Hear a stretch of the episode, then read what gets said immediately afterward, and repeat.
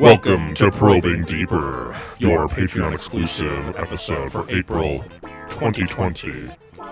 Today we are probing a few knuckles deeper into the Russell Targ Symposium, ESP, and Psychic Spies. Eyes, eyes, eyes. Do you have an ESP? yeah, right here in my pocket. I'll show you it. Do you have a, P- do you have a PSP? Is uh, my erotic memoir called uh, "The Young Latin Boy." uh, colon. Do you have a PSP? in my colon. Yeah. uh, welcome to. Do you have PCP? Yeah. That's for party and play. Wow. Yeah. It gets you real juiced up. Party and PSP, where you just play your P- you do a bunch of uh, PCP or meth and just Right. play um, uh, Wipeout. Yeah. Uh, Wipeout, Wipeout Pure, I think, was the um, Yeah. uh, stupid was the uh, PSP version that was very popular. Wipeout. Uh, yeah, it's uh, April. This is just for you, all you patrons out there. Yeah, we are not streaming this. yes. No no requests yet. Uh, want to thank everyone here listening. Uh, think at least Travis Weissman, who actually seemed to listen to the audio version. Or no, it must have been no. It was You went the to link. the Twitch, yeah, yeah, because I link. haven't sent that right. horrific. who, who listened to uh, our closet knowledge from Wednesday night, which was uh, breaking my Magic the Gathering cherry. Here, Yes. uh, I learned how to play the basics of how to play Magic, uh, and so did Travis, and it confirmed that he didn't want to play it either. but but that there's value in that too, Right, right? right, right. Because I again I could not I I hadn't looked really over the years. You never like sent me anything or anything, but once in a while I was just like. I was like, is there like just like a how to play magic in five minutes thing? And there really isn't. Right, right. you literally can't explain it in Yeah. that short amount of time. like even that movie Enter the Battlefield, which is like 40, 50 minute long documentary. You Mm. Which get I liked a lot. vibe of what magic is, but you still Yeah. don't learn like you don't get the loads. actually yeah. Yeah. because there are so many dumb elements. It's like a Right. collecting game. There's old stuff. There's people who like the art, people who like the value of the cards. There's people who play these decks and play that deck and Mm-hmm. Yeah. just want the whole set. So there's like, and then there's like pro level play, casual store, like Prolapse There's so play. exactly, you know, just ask me. It's always on the line. Yeah, you have to. That's how you tap and untap all Uh, Exactly. the cards. Yeah, you flop it out. only. and, and if it lands, you're good to go.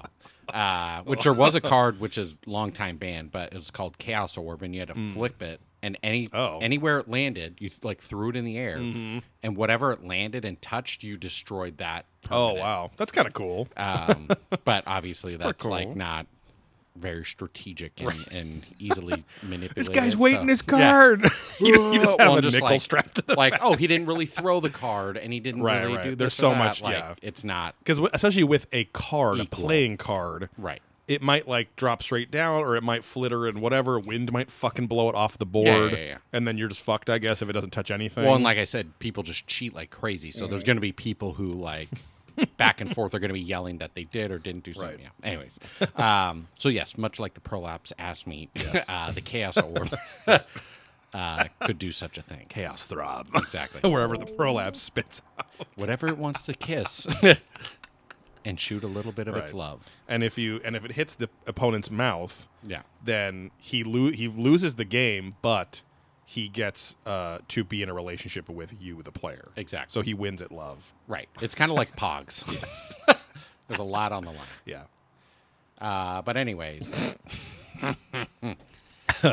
Speaking of old wet lips, exactly. loose wet lips, Pogs. Yeah. Uh, Targ. This man, Russell Targ. fat ass white girls, which yes. he was yeah uh, tall ass uh, red girls tall rim ass guys something guy, Rad something with guys. old- Yeah, there we go. Targs. Oh, he's a targ. rude guys Tall ass rude guy. hey I'm, bye just, I'm so attracted to tall ass rude guys. they just can do what they want there Which actually is kind of a yeah oh look at that target Oh, put on some cowboy boots, and he's like my hottest guy ever. exactly I also saw an Insta story of someone that we know that may not work closely with us on occasion. Uh, maybe not on our team, maybe on our team. I don't know, but um, it was a post about uh, memories and that the cowboy boots were there. Oh. Um, and I'll tell you who they were off air. Yeah, but Uh, Cowboy I was just like, oh god, of course, of course, it was this kind of environment these kind of pictures, and I'm I'm being real inside baseball here, but I'll tell you afterwards, and you'll hate it as much as I did. But uh, I feel like I, I've what you're saying. I I probably saw that person's story Yeah. and just zoned out, and Yeah. I just It was their thing where I click husband. to pack. Oh, a husband, because the person I'm Was in thinking of doesn't have a husband. no, this one does. Oh, I don't follow that Yeah, person. yeah. Okay. Uh, Yeah. yeah. So, but that's in line. That's on brand. Oh yeah. Excuse but uh, anyways, yeah. Have you ever beer mashed the keys like that? I don't know. This is like a very tall glass, oh, so Oh, yeah. I don't think it's always Power able to be done. chords. Yeah. Ripping. Pilsner cards. Well, at least I wasn't like someone at work yesterday with a oh giant Oh God. crowler-sized mug, drinking it with their child. like the fucking it was like the the leader stein like at in Yeah, at it was fucking Oktoberfest huge. full of some amber looking beer and I'm like oh god which they probably didn't pay for. fat tire Fat Ben. this isn't going on the free stream. sorry.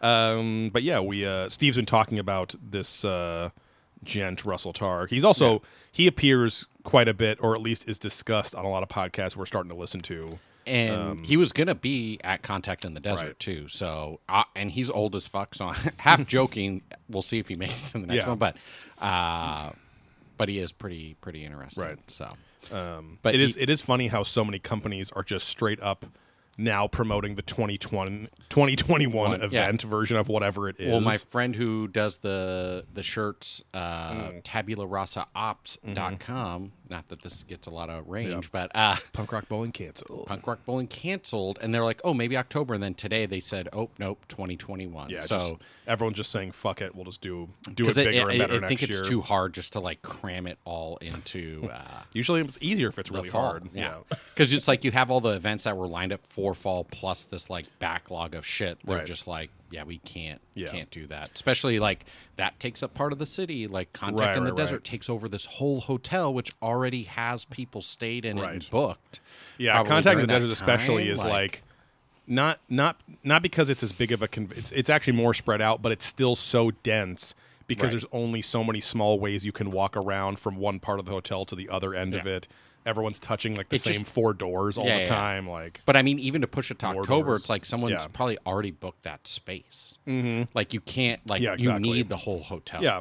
And I think it's better that a lot of these companies, I mean, I don't know if it's better, it's not probably not good money wise, but Right. to just take take the time and plan Yeah. something cooler for next year. Yeah. Like so but that, that is, I'm still really bummed out. no, I am too. It's But, like, uh, um, but maybe next year we can be uh, get our free guest passes. That's true. uh, if those one gals can do it. Yeah. Oh, we could do it in a heartbeat. Oh yeah, yeah. We Um, could be exhibitors. right. Oh, exhibitors. yeah, we're just stuck to a table the Yeah. whole time trying to hawk. Shit. Like we hawk these old DVDs.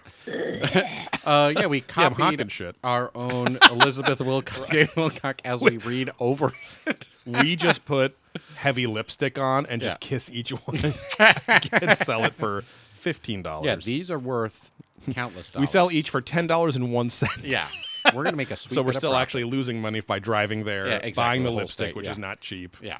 Uh, having Mac. to sit at the table and pay the extra for the vendor space.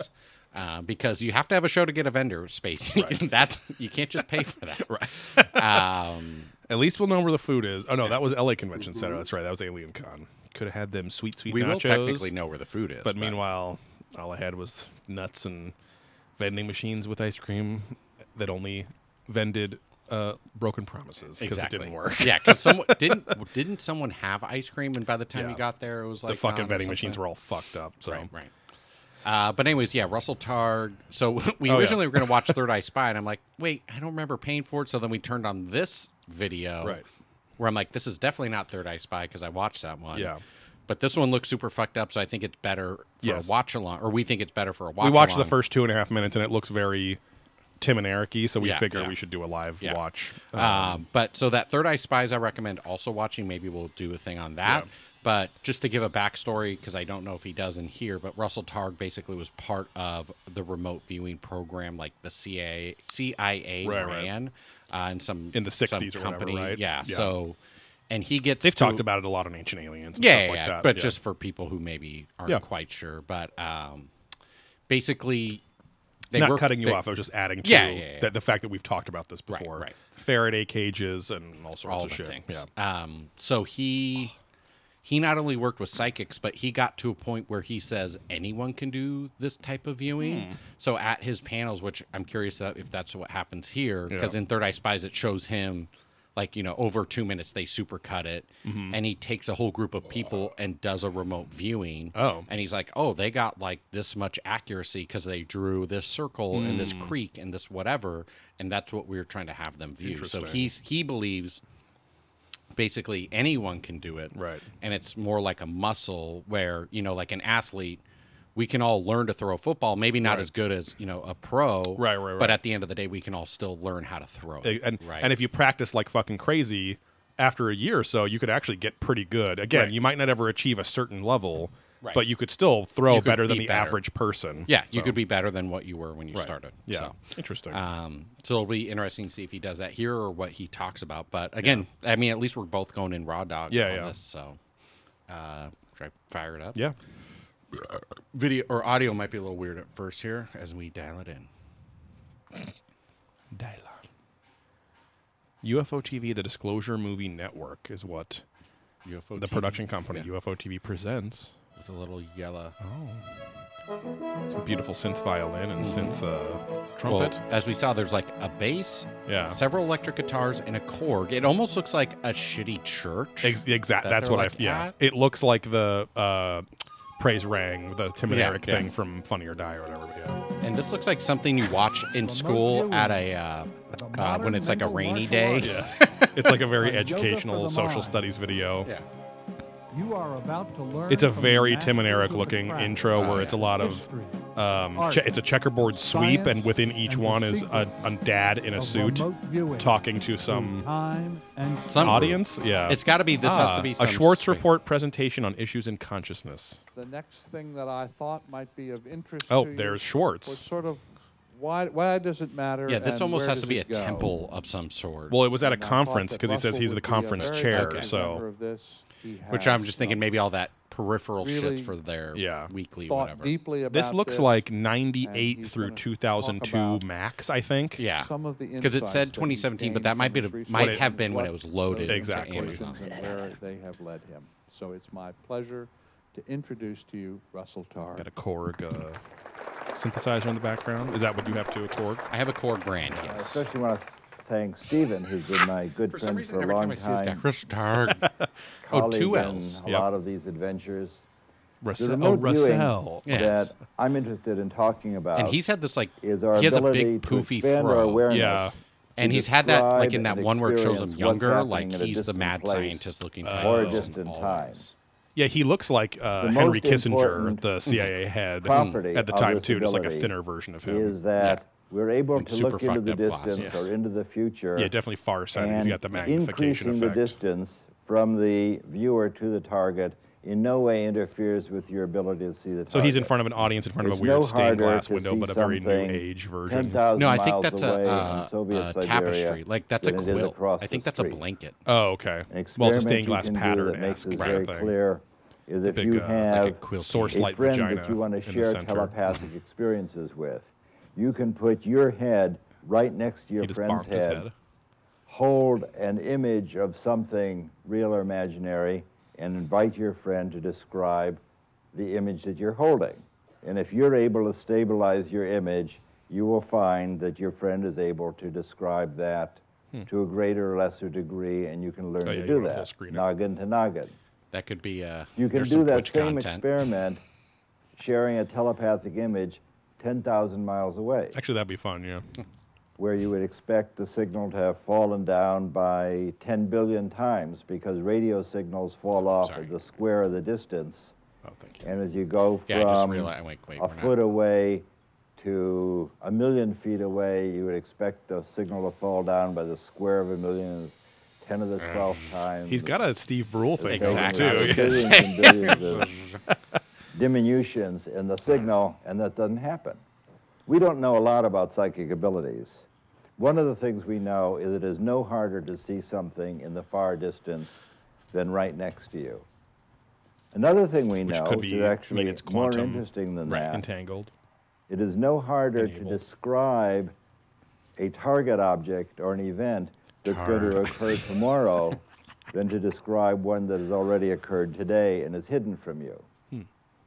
And hundreds of experiments have been done to investigate this. Princeton Done. University with Bob Jahn and Brenda Dunne have done Bob John. 410 Richard Dunn and remote viewing Dunn experiments have at done. Princeton exploring And he's in whether all it's black. This is his more cash man. difficult to Yes. look an hour a day you're going to into the funeral. future What if I than am? it is to describe something that's He would hidden know right more than us, now. I guess, the next and there's day. absolutely no evidence showing that it's harder to So- describe something which is not yet chosen, that is a future event. It's no harder to describe the future than it is to describe the present. Hmm. And those two facts are not disputed. Parapsychologists are a very contentious lot. So I'm going to pause it for a second. Yeah. One of the things with Russell, Russell, Tar- with remote viewing, Russell Crowe. I feel like I can't remember where I heard this or or if they went to a class or something, but it was all like creepy guys Mm-hmm. that were into remote viewing because they just want to like look at chicks' apartments, apartments, and like Look at chicks on- apart. Yeah, I want to look at a Like- chicks apart. yeah, but like watch them, right? Like, because could Mm. you imagine like, ooh, I can go into the women's locker room like an invisible man, but just remotely. But it wasn't like you know these noble-looking people. Like exactly. It's all middle-aged dad weirdos. creepers. Yeah. yeah. It's like well, also, it also makes me. It's it seems to be a signature dad trait that they have a hard time connecting emotionally with people because they're like boomers instead. You know, it was like post depression era parents who are just like, ah, you don't feel things, you just work and whatever. And so it's like it's like their way, their obsession with. But I want to know what's in their head. Where it's like, well, you could just talk openly and intimately with somebody and, and about your feel. Maybe your wife or partner Right, or, right. or, or son or daughter or whatever. Maybe Yeah. your name's Pino. You're Gladsman. but uh, just have like a normal, vulnerable conversation. So I wonder if that has something to do with the obsession with like I got to get inside people's heads and. Well, and but I mean, a know. remote viewing's like looking at like I want to see where Joe's at right No, now. I know. I'm just saying. Like, I wonder if you know. This is my uh, yes, this is my dad projection. As as Tim and Eric are also very obsessed with their Yeah, yeah, lack yeah. of emotionality and vulnerability, Right, making right, them right. these comical characters. When, what the fuck are you doing? Just don't you worry about that. I'm just gonna. Oh, are you gonna clean the keyboard? Oh, so Steve just took a Q-tip uh, from a virtual scavenger hunt we had yesterday on a quote happy hour call with all of our team, How with all 36 of our team, and literally our VP just asked like, "Oh, what's everyone doing at work?" and then stopped after me and one other person, and then. And even though she's like, I want to hear from everyone, Right. bullshit too. It's very irritated, but uh, but yeah. So one of the items was a was a um, Q-tip, and so now perhaps this is fate or synchronicity because you wouldn't have been doing this if that wasn't there. No, I kept meaning to do this. So you were put on the path by maybe the divine idea of RVP. Exactly. Even though I'm scoffing at it. But What if what if the whole path was us getting these jobs, having the VP, exactly. to then be in this moment? Right. What if COVID was all about me, just so I can clean my thing? It'd be pretty fucked up, but While you're doing that, I'm going to grab another beer. Hold on one sec. okay. I'm gonna keep cleaning, keep cleaning. What's up? Describe the filth. Describe the filth. Yeah, I've got m- multiple little uh, knobs and nubules here. That that's where that little dust bunnies can can build up. And I'm just gonna kill those little bunnies. I'm just gonna murder them with this water and cloth. And it's gonna be nice. And they're gonna keep everything better. Because we must always keep cleaning these times, Joseph. Kill the rabbits. Kill the wabbit. Kill, kill. the He, now Russell Targ does look kind of like a Looney Tunes character I mean, he could be out of Roger Rabbit. or a Looney Tunes artist. right, right. so I drew this bunny. uh, They drew him up like an rabbit, attractive woman. You know, and tricks the guy. And I finger fucked him uh, quite hard. Oh, thank you. Here's No a blend. cuvee. Here's a blend. Mm-hmm. Uh, okay. Ready? Ready to get ready to targ. Rip, Rarin, Targan Boy. and we find many, many different things to argue about. Uh, but we agree With his that China. it's no harder to look into the China. distance than into the near proximity. It's no harder to describe what's going to happen tomorrow than it's going to happen today. We would call such Future a and phenomena a non-local ability, a non-local phenomena. Now, the idea of non-locality is not a metaphysical principle. This comes to us from the most interesting research currently be, being done in modern physics. Uh, It is a Humboldt quilt. Park? Modern confirmed it physics is a quilt. interested in describing Oh, is it? You see it experiments that Okay, occur in yeah. the world. The idea of non-locality, as your it's keyboard. described Oh, in modern yeah. physics, says that many things black. that appear to be physically separated China. by time and space are actually connected to one another. Now, physicists hate this idea. Hmm.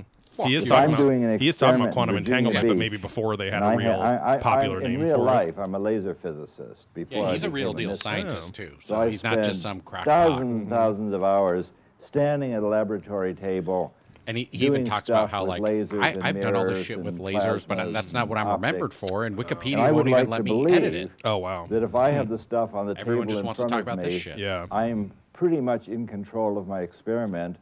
I don't want to have to worry about what's going on down at the NASA facility in Hampton, Virginia, or what the people in Washington are doing. I'd like to feel that it's under local management, that if I have an experiment on my table, I'm running the experiment.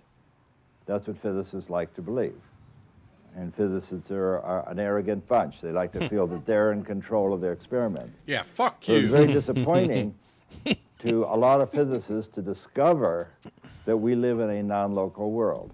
Henry Stapp, the chairman of the physics department of the University of California, said recently that the discovery of non-locality is probably the most important discovery in all of science. And that's Hmm. mean, it is because true, I guess. is a discovery that so countervenes our ordinary understanding of the reality in which we live that it causes us to rethink a great deal of what we've taken for granted.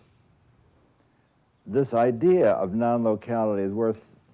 I can give you the answer. I know you're going to think that oh, Shit. non-locality came from the, from the Buddhists Drink or the low-cal metaphysicians. beer? Not, the idea of non-locality was first enunciated by Einstein in 1935 Well, in a something could be paper that he wrote calorie with free two and colleagues calorie at rich, Princeton, yes, Podolsky because and of, uh, Rosen. Schrödinger. So this is known as the Einstein It's half full. Rosen Yeah, theory. he played the or little EPR, piano on the peanuts. as affectionately known. Lucy was uh, very in love And with him, very Einstein attracted to his had the ability. observation Felix that could quantum never get the mechanics mouse. predicted that particles that were born together Uh, course, and then non-locally, separated would Felix still Chevrolet, right to next to the USC campus, coherent, Right. where Steve even gets though off they to travel away tailgate from one with another at his the extended of light. family. Yeah. And Einstein Gets off like jerking off or gets off of that's The the exit, exit. the freeway. Principally, the idea is that Oh, that's where appeared to Steve's getting off special tailgating with his family. which he invented with his wife so much fun. and had been well give, me, substantiated give me some more chips. uh, in laboratories. guy came on my truck. he had received a Nobel yeah, it's called a dip. And Fuck off. relativity really was a um, integral part of modern physics. There couldn't be anything wrong with it. It's geometrically shown to be right. Yet quantum mechanics predicted that there is this anomalous daughter, connection between Shonda. things traveling away from each other at the Shown speed to of all. light. That's why it was initially called the EPR paradox. Hmm. And that's the way things were until reminds me of, uh, 1969 when two to a certain researchers extent, which you probably haven't met. Of who? California, Chris's dad? Oh, oh, oh. To a did the certain weird, experiment like, on just a like tabletop. his They expressions. sent he photons from a experiment in opposite directions, Looks like he could be related to that turn the too. Hmm. polarizer on the left to catch the photons, and an observation was made that the photons on the right had apparently changed. about. Oh, shit. This is a shocking result. This was in They said, well, 1969 maybe they're just when they were figuring out apart. quantum entanglement stuff. That's crazy. So I'll run to the conclusion.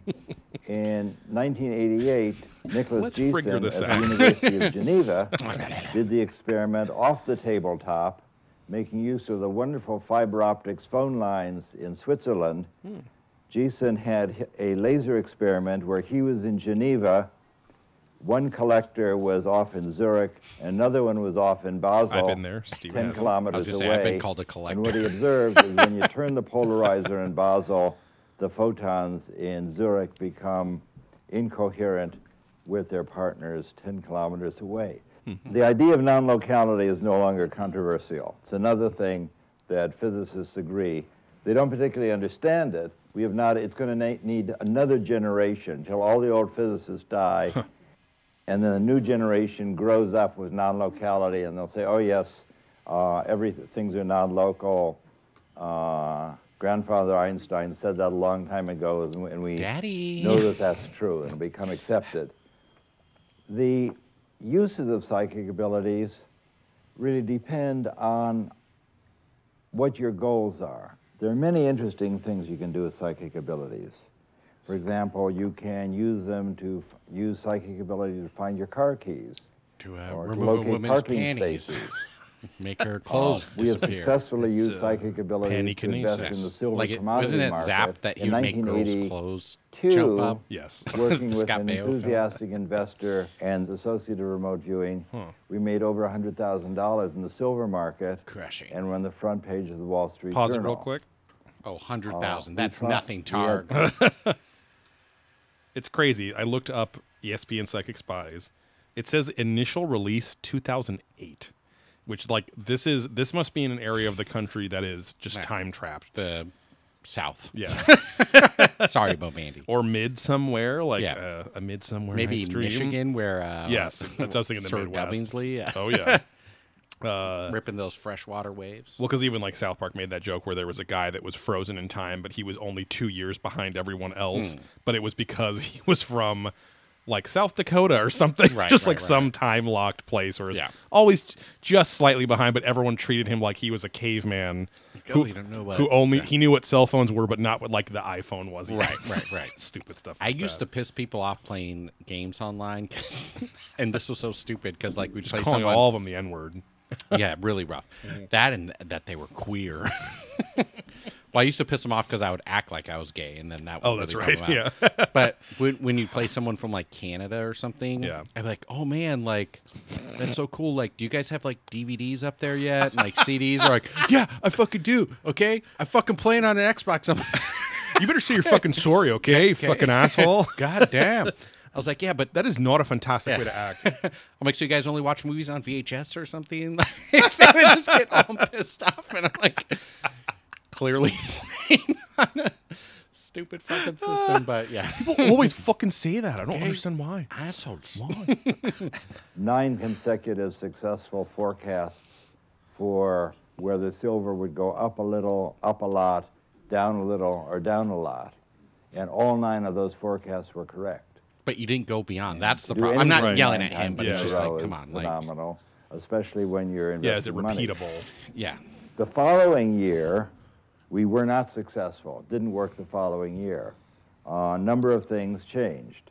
As the Buddhists like to say, it's very hard to step twice in the same stream. The stream has gone by, of course. Yeah, Uh, One of the things that changed is our investor, who had been sharing the money with us, wanted to share now unequally instead of equally. It's a dirty Oh, so Jew. He also I wanted gonna say- dirty, dirty to Jew. He moved back to Israel. I'm not going to name anything else week, about him, but which interfered with the He's As it's not, like a- a- he's not living on the Palestinian side. I'll tell you what. at the end of the trial. as it's like things got rough. Schweinheit, like some very And Jewish after we had sounding name. wa- won this hundred thousand dollars in the market, it's fair to say that we lost our spiritual focus. The, the first time around was at least in a sense for science. We want to see uh, can we make money in the market? Yeah, Is there going to be a problem? Is God going to prevent seems us like an using older, psychic um, abilities to enrich ourselves? Who's the British guy There's that a we lot say of is going to to like that effect. try and finger blast Nick So him? we were Yeah. able Yeah, to that's make money true. in the market. Yeah, he looks like Nick Uh, Pope's initially, uncle or dad. Or see, is it possible to use psychic abilities to support our research? The second time round, since we had done this without error, our focus was, as Hal said, are we going to pull the silver market? Facial Are we expression going does to not make change. so many billions of entire dollars yeah. that Just the his whole mouth, silver but then trading scheme because those eyes are so yeah. magnified. got won't the work owl anymore? eyes. The market will Owl uh, collapse. Or And he something. doesn't really Anyway, move. we He didn't moves have his, to like, face below the because our elbow. silver forecasting And was then, not like, his successful the lips. following year. and then Or his in feet, my obviously. opinion, the most And those important hips. thing you can do with psychic ability. he's got the is to classic high pants of an old man too. Oh, yeah. The belt To buckles do research covering were into above Right under his his belt tits. who is button. Yeah. here, who is investigating the question, and who wants to know. To use the ability not so much to enrich yourself, but for go fuck self-inquiry, self-liberation, and to expand was a your good triple. awareness. And, and I'll mm-hmm. talk about those possibilities. In addition more bars, to looking different. out into the distance and looking into the future, psychic abilities have been used to Yeah, this diagnose batch of Modern illness. Times, the March release has changed And, the most. uh, over the several month. books have It's been crazy. written on that. Do you see they have that crazy stout Ability. series coming out next week? Like Probably the most interesting thing that like I'm finding about psychic diagnosis With the red is label that on there, it's yeah. shockingly more easy than remote viewing. Little known fact. The most annoying thing is experiments not once has he told you how to find your remote when you can't find it in your fucking living room. Yeah. You know you fucking put it on the couch, and somehow it's like the behind the card has entertainment unit. Yeah, in between the Each cheeks. file card has a description And you don't have your kids; they're long dead. uh, Yeah. You don't know who the fuck would have put it there. Yeah, and at, at these, this moment, you them. can't just change I'll the channel by going up to the TV. and okay? then try and describe what that person Xbox looks like. on. It's a kind of cold reading. It sounds very familiar to most of you, I'm sure. There's a rundown. Silva Mind Control did this successfully. S did this successfully. And the reason they do it successfully is that it's anomalously easy to do. Yeah. The reason you have the card in an envelope is you don't want your instructor to know who the person is you're trying to describe. Because otherwise, you will quick, quickly instru- instruct yourself to respond That to ring their looks like it's breathing, cutting off the rest their of the meat nods, his Uh-huh. their eye movements, their affirmation of those correct things you happen to say. We've all seen the opening scene in the So original it's Ghostbusters. very, very dangerous Russell? to do any kind of Only with psychic hot chicks does this work. whether it's remote viewing or medical diagnosis. It's very risky to do any of those. Now he does look like the old man where version of the Oh, dude that actually does get some of the shit right and gets all pissed off. Right, right, right. condition yourself to respond to sorry. the subliminal breathing and motion. He's always of chewing that, that weird gum, like Because he What? spits it out, he's it- like, you- you- and then he in my puts it, ugh, opinion, puts it back. you must. Uh, Oh, yeah, because he literally just says, double-blind "It's just pissing me off." Yeah. get success, but you'll have deceived That was a great Bill yourself. Murray, by the way. be doing what you I'm think you're doing. sorry. sorry, you Uh, are incorrect. This sounds like a very uh, analytical task because you want to be able to describe what's wrong with the person. The two very interesting books written on this subject are both written by physicians. I The hate book called the Second banker Sight who stole my money. was written by Judith Orloff, who's a psychiatrist in Beverly Hills, well, well known to Stephen and me as a Humble journeyman remote viewer, very psychic, spiritually minded woman, connected with the divine, and very experienced teacher Beverly of Hills diagnosis, is Judith where Orloff. I'll The other psychically one is. Mona Lisa Schulz, who's an MD, PhD psychiatrist at Boston University. She's much more of a risk Howard taker, Stern's alma mater. fast talking, humorous, Carol Uh, Baskins esque Cunt of a woman. not remote viewer, medical intuitive, and she has a book called Awakening medical Intuition. intuitive. So both of these books are very illuminating with regard to how to do Oh, medical diagnosis. coming in his pants. He's Barbara stoked about it. Brennan is another person I should mention. I will She give it to Russell here. He's Healing not reading anything, Probably and he's reason so talking just off the cuff. it is Yeah. it's so And it's not to like he's a good speaker, but I guess he is because he's just remote viewing, in the riffing zone. this without a own lot of mind, uhs and that's ums an and whatever. Yeah. do that. So all three of these Again, yeah. All things that I've jokes aside, this guy does seem very smart uh, and legit Yeah, yeah. what he's done and how he gets to get there because he has that scientific approach. Right. distance, And he's kind of like a professor that like seems like he's going to be boring, but he actually talks about interesting. Yeah, stuff. yeah. psychic abilities. Should say one other word about precognition. They're doing a pan of the The crowd, most so that's when we get an extra taste. of So highly recommend watching that this. people oh, have what? are, of course, precognitive dreams. I'm the Green Man, and you can And see Louisa the Rhine says that that's by far the most common experience I will drink elixir from the pots in your face. with anything psychic is to dream about something that's going to happen in the future. We had a contract monitor who was in Detroit with his partner, the chunky and guy? he had a well, very and then the guy with the big dream about a forehead. plane Th- this audience is pretty No, this is a fucked man up. Like I'd almost been on rather have thousands a, of just a view of never him. worries about them. But this was so vivid that he decided not to get on the plane, but he didn't want to appear a wimp, so he just told his partner I'm that he has one more thing to do in Detroit before he goes back to Washington. Uh, I'll see you in Washington. I'll drive you to the Is this a 9/11 story? and he drove his partner to the airport. And as Yeah, he drove away, he had a chance to Detroit see theater of killed in a 9/11, you know. Now, I don't say this in any way I'm way done. Goodbye. uh, to be condemnatory toward our contract monitor. it's good It was just a dream after all. So you say, where did that dream come from? Because after all, he was not killed in the plane crash. Nope. Big sip of water. Gulp, I think he's talking about So ran, what I would as easy say from the is league. that he had a dream lied about the being Oh, yeah. shocking plane crash that he saw the following day. That is, Wednesday's plane crash experience caused him to have a dream of a plane crash the previous night. Plane crash. And then in dreaming about that, he dramatized the event to put himself on the airplane.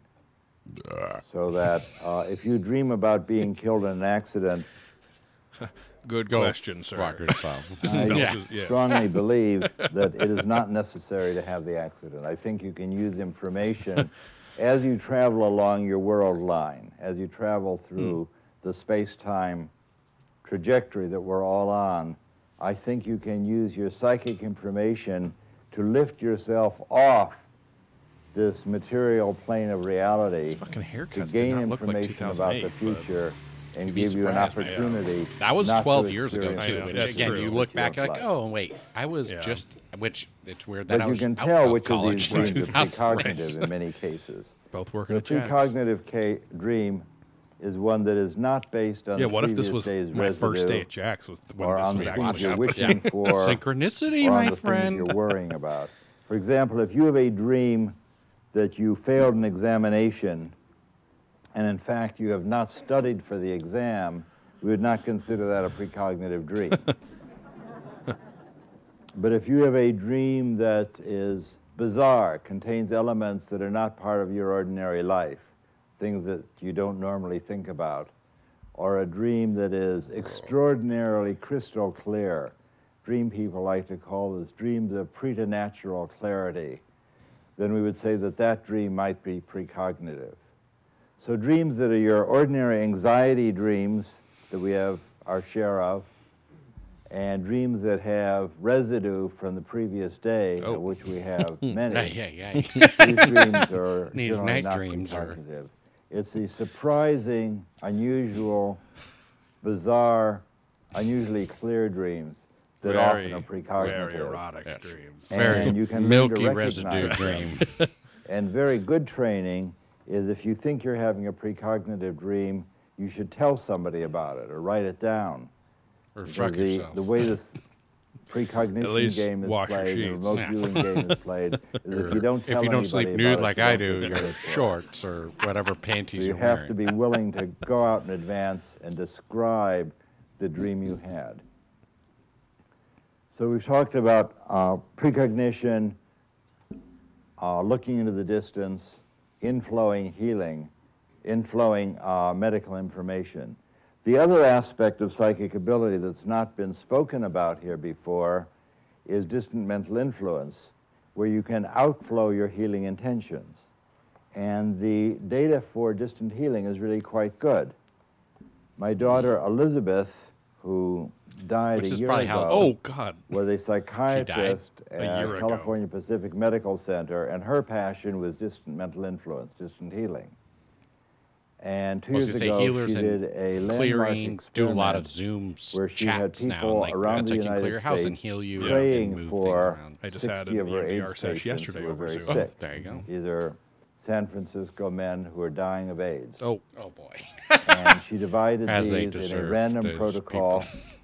Into two groups. One group I didn't agree with your thoughts on the subject, but I and the appreciated the scientific no effort.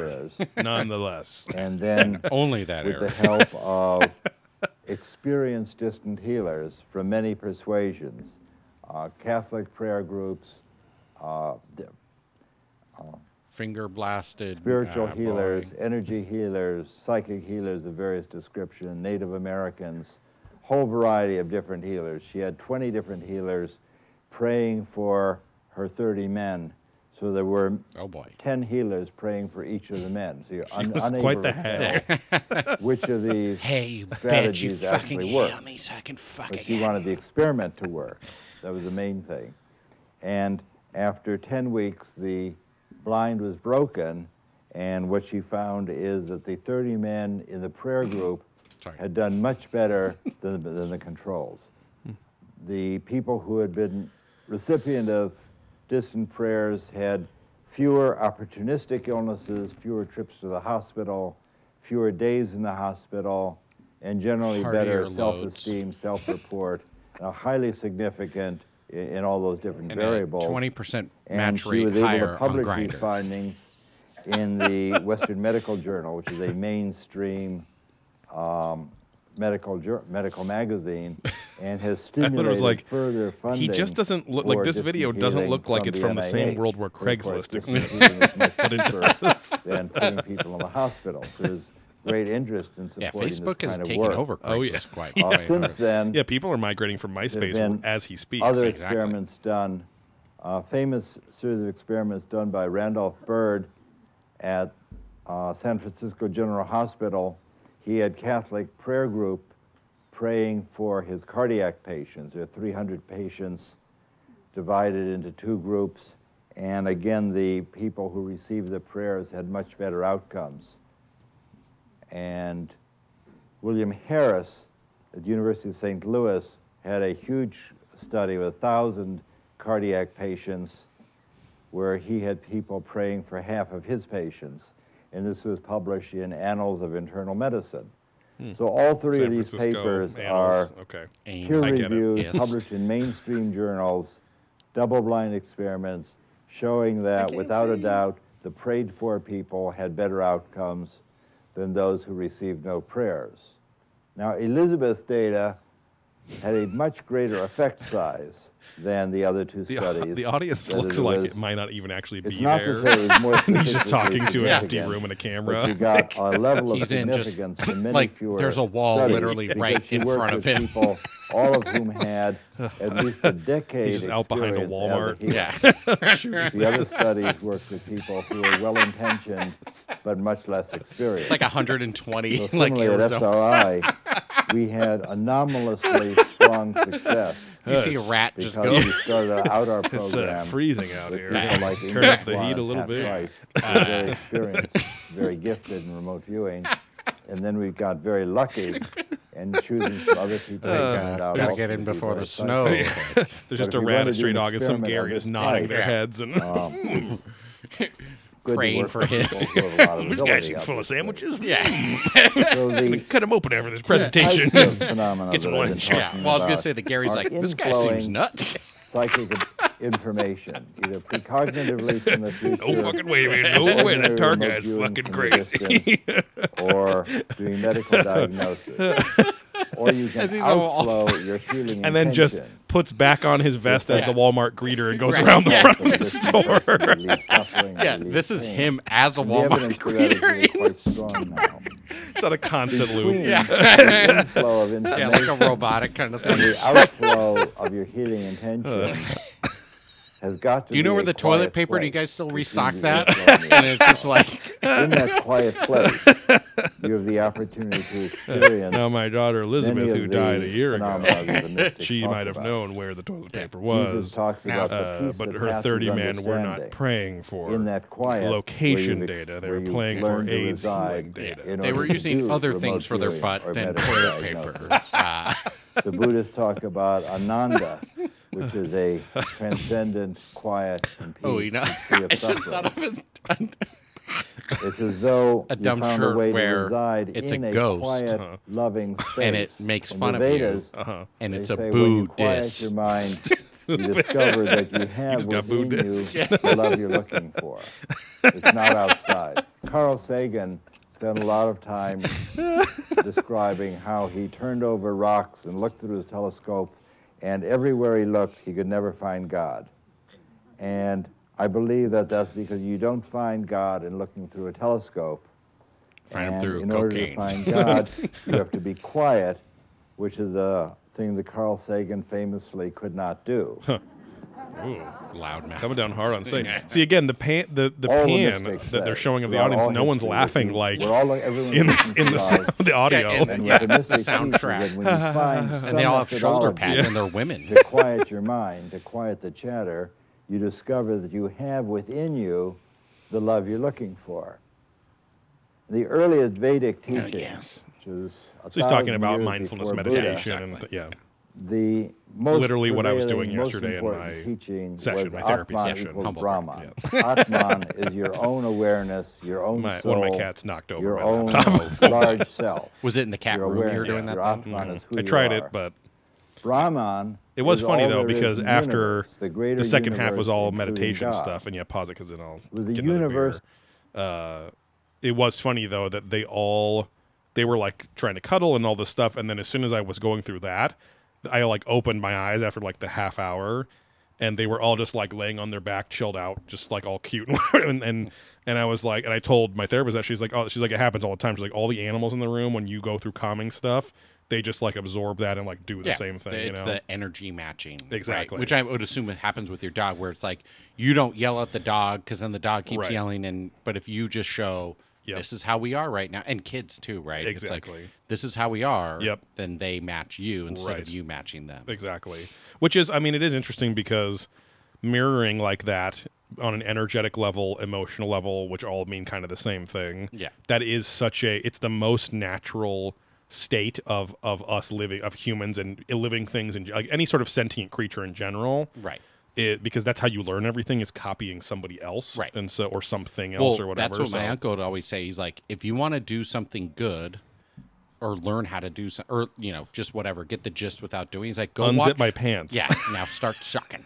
uh, but he's like, no, watch someone who knows what they're doing. exactly yeah and then just okay like oh they're doing this like why are they doing that Right. like when they're shifting gears Yeah. or blocking in football or doing you know whatever Yeah. like why are they doing the things they're doing? And then you can start to ask the question and then figure out oh yep. I shouldn't just attack it this way. Like they're doing this so oh now that makes sense. Yeah, the the guy that runs my martial arts organization, he has multiple huge articles that he's done symposiums and things on about a couple of which are about just simple footwork um, in you know European medieval Renaissance fighting and whatever, all even all the way back to Greek and Roman times, where you can look at fucking urns and whatever. So whether you're looking at actual fight literature artwork or period artwork, Yeah. in organic Spread. blood temper paints. Uh, yeah, you mix a little egg in there, and it's it's like an egg with an egg. It's like an omelet, right, two egg omelet.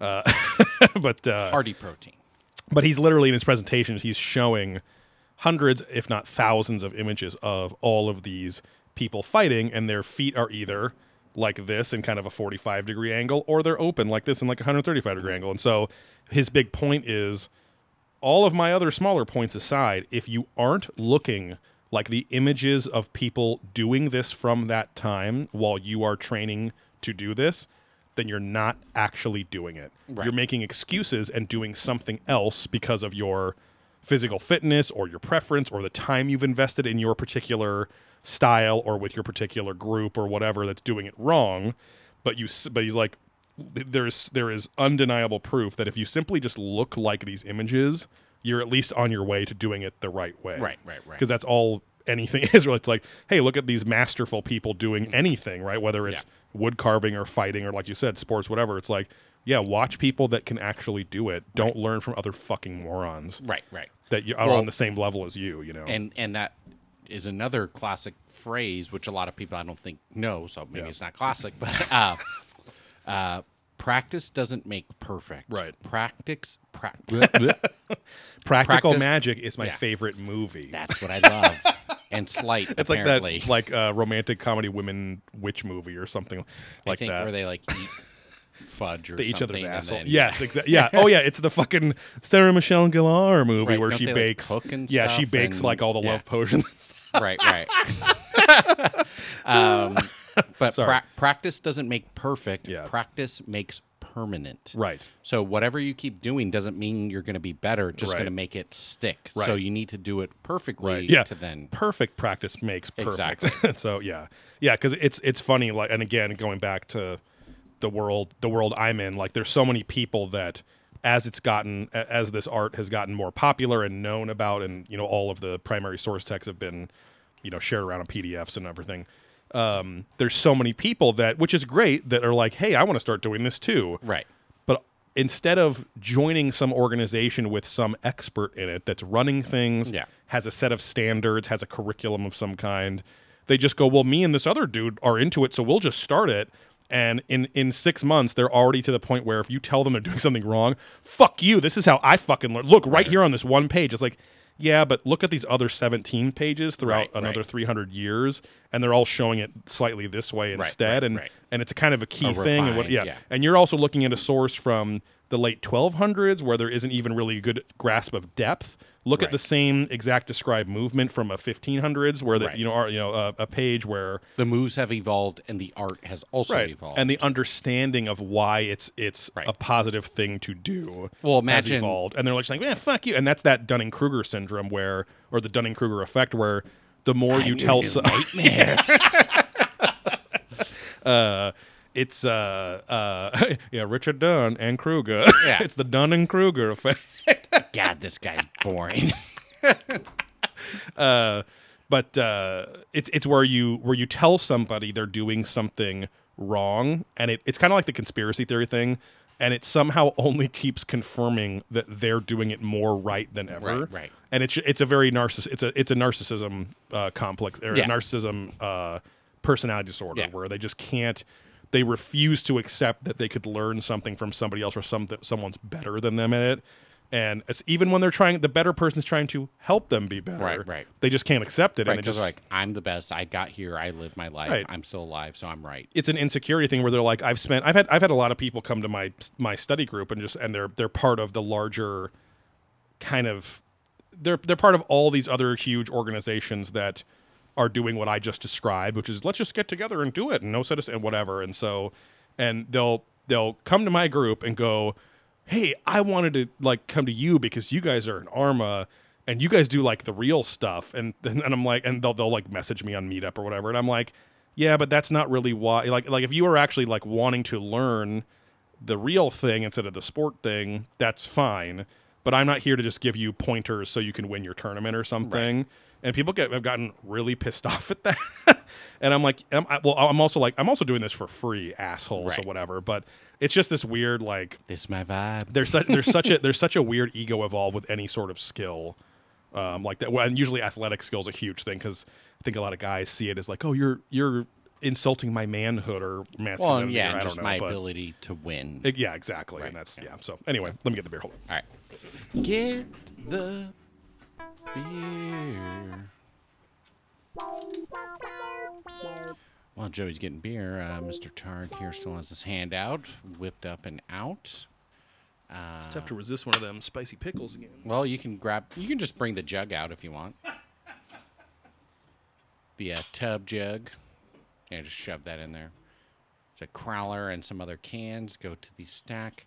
I'm a- I, I actually been meaning to post like. Uh, maybe I'll do that after. Be like, hey, let's see your stacks. Because someone else posted like, I have a stack just like that. I have a stack like. Oh, yeah. Of all your dumb. Uh, The pack, four like tops. four pack holders. Yeah. So maybe I'll do that after. Uh, those things are pretty genius though. Like the fact that they're so proliferated at every brewery now, and they're not Yeah. going to like kill a turtle. You well, know, like, the problem is the type of plastic. Like, I don't Mm. know if that's a biodegradable plastic. So some people try and do a paper, like cardboard, like kind of a oh, McDonald's like uh, yes, yeah, yeah, tray for drinks. yeah.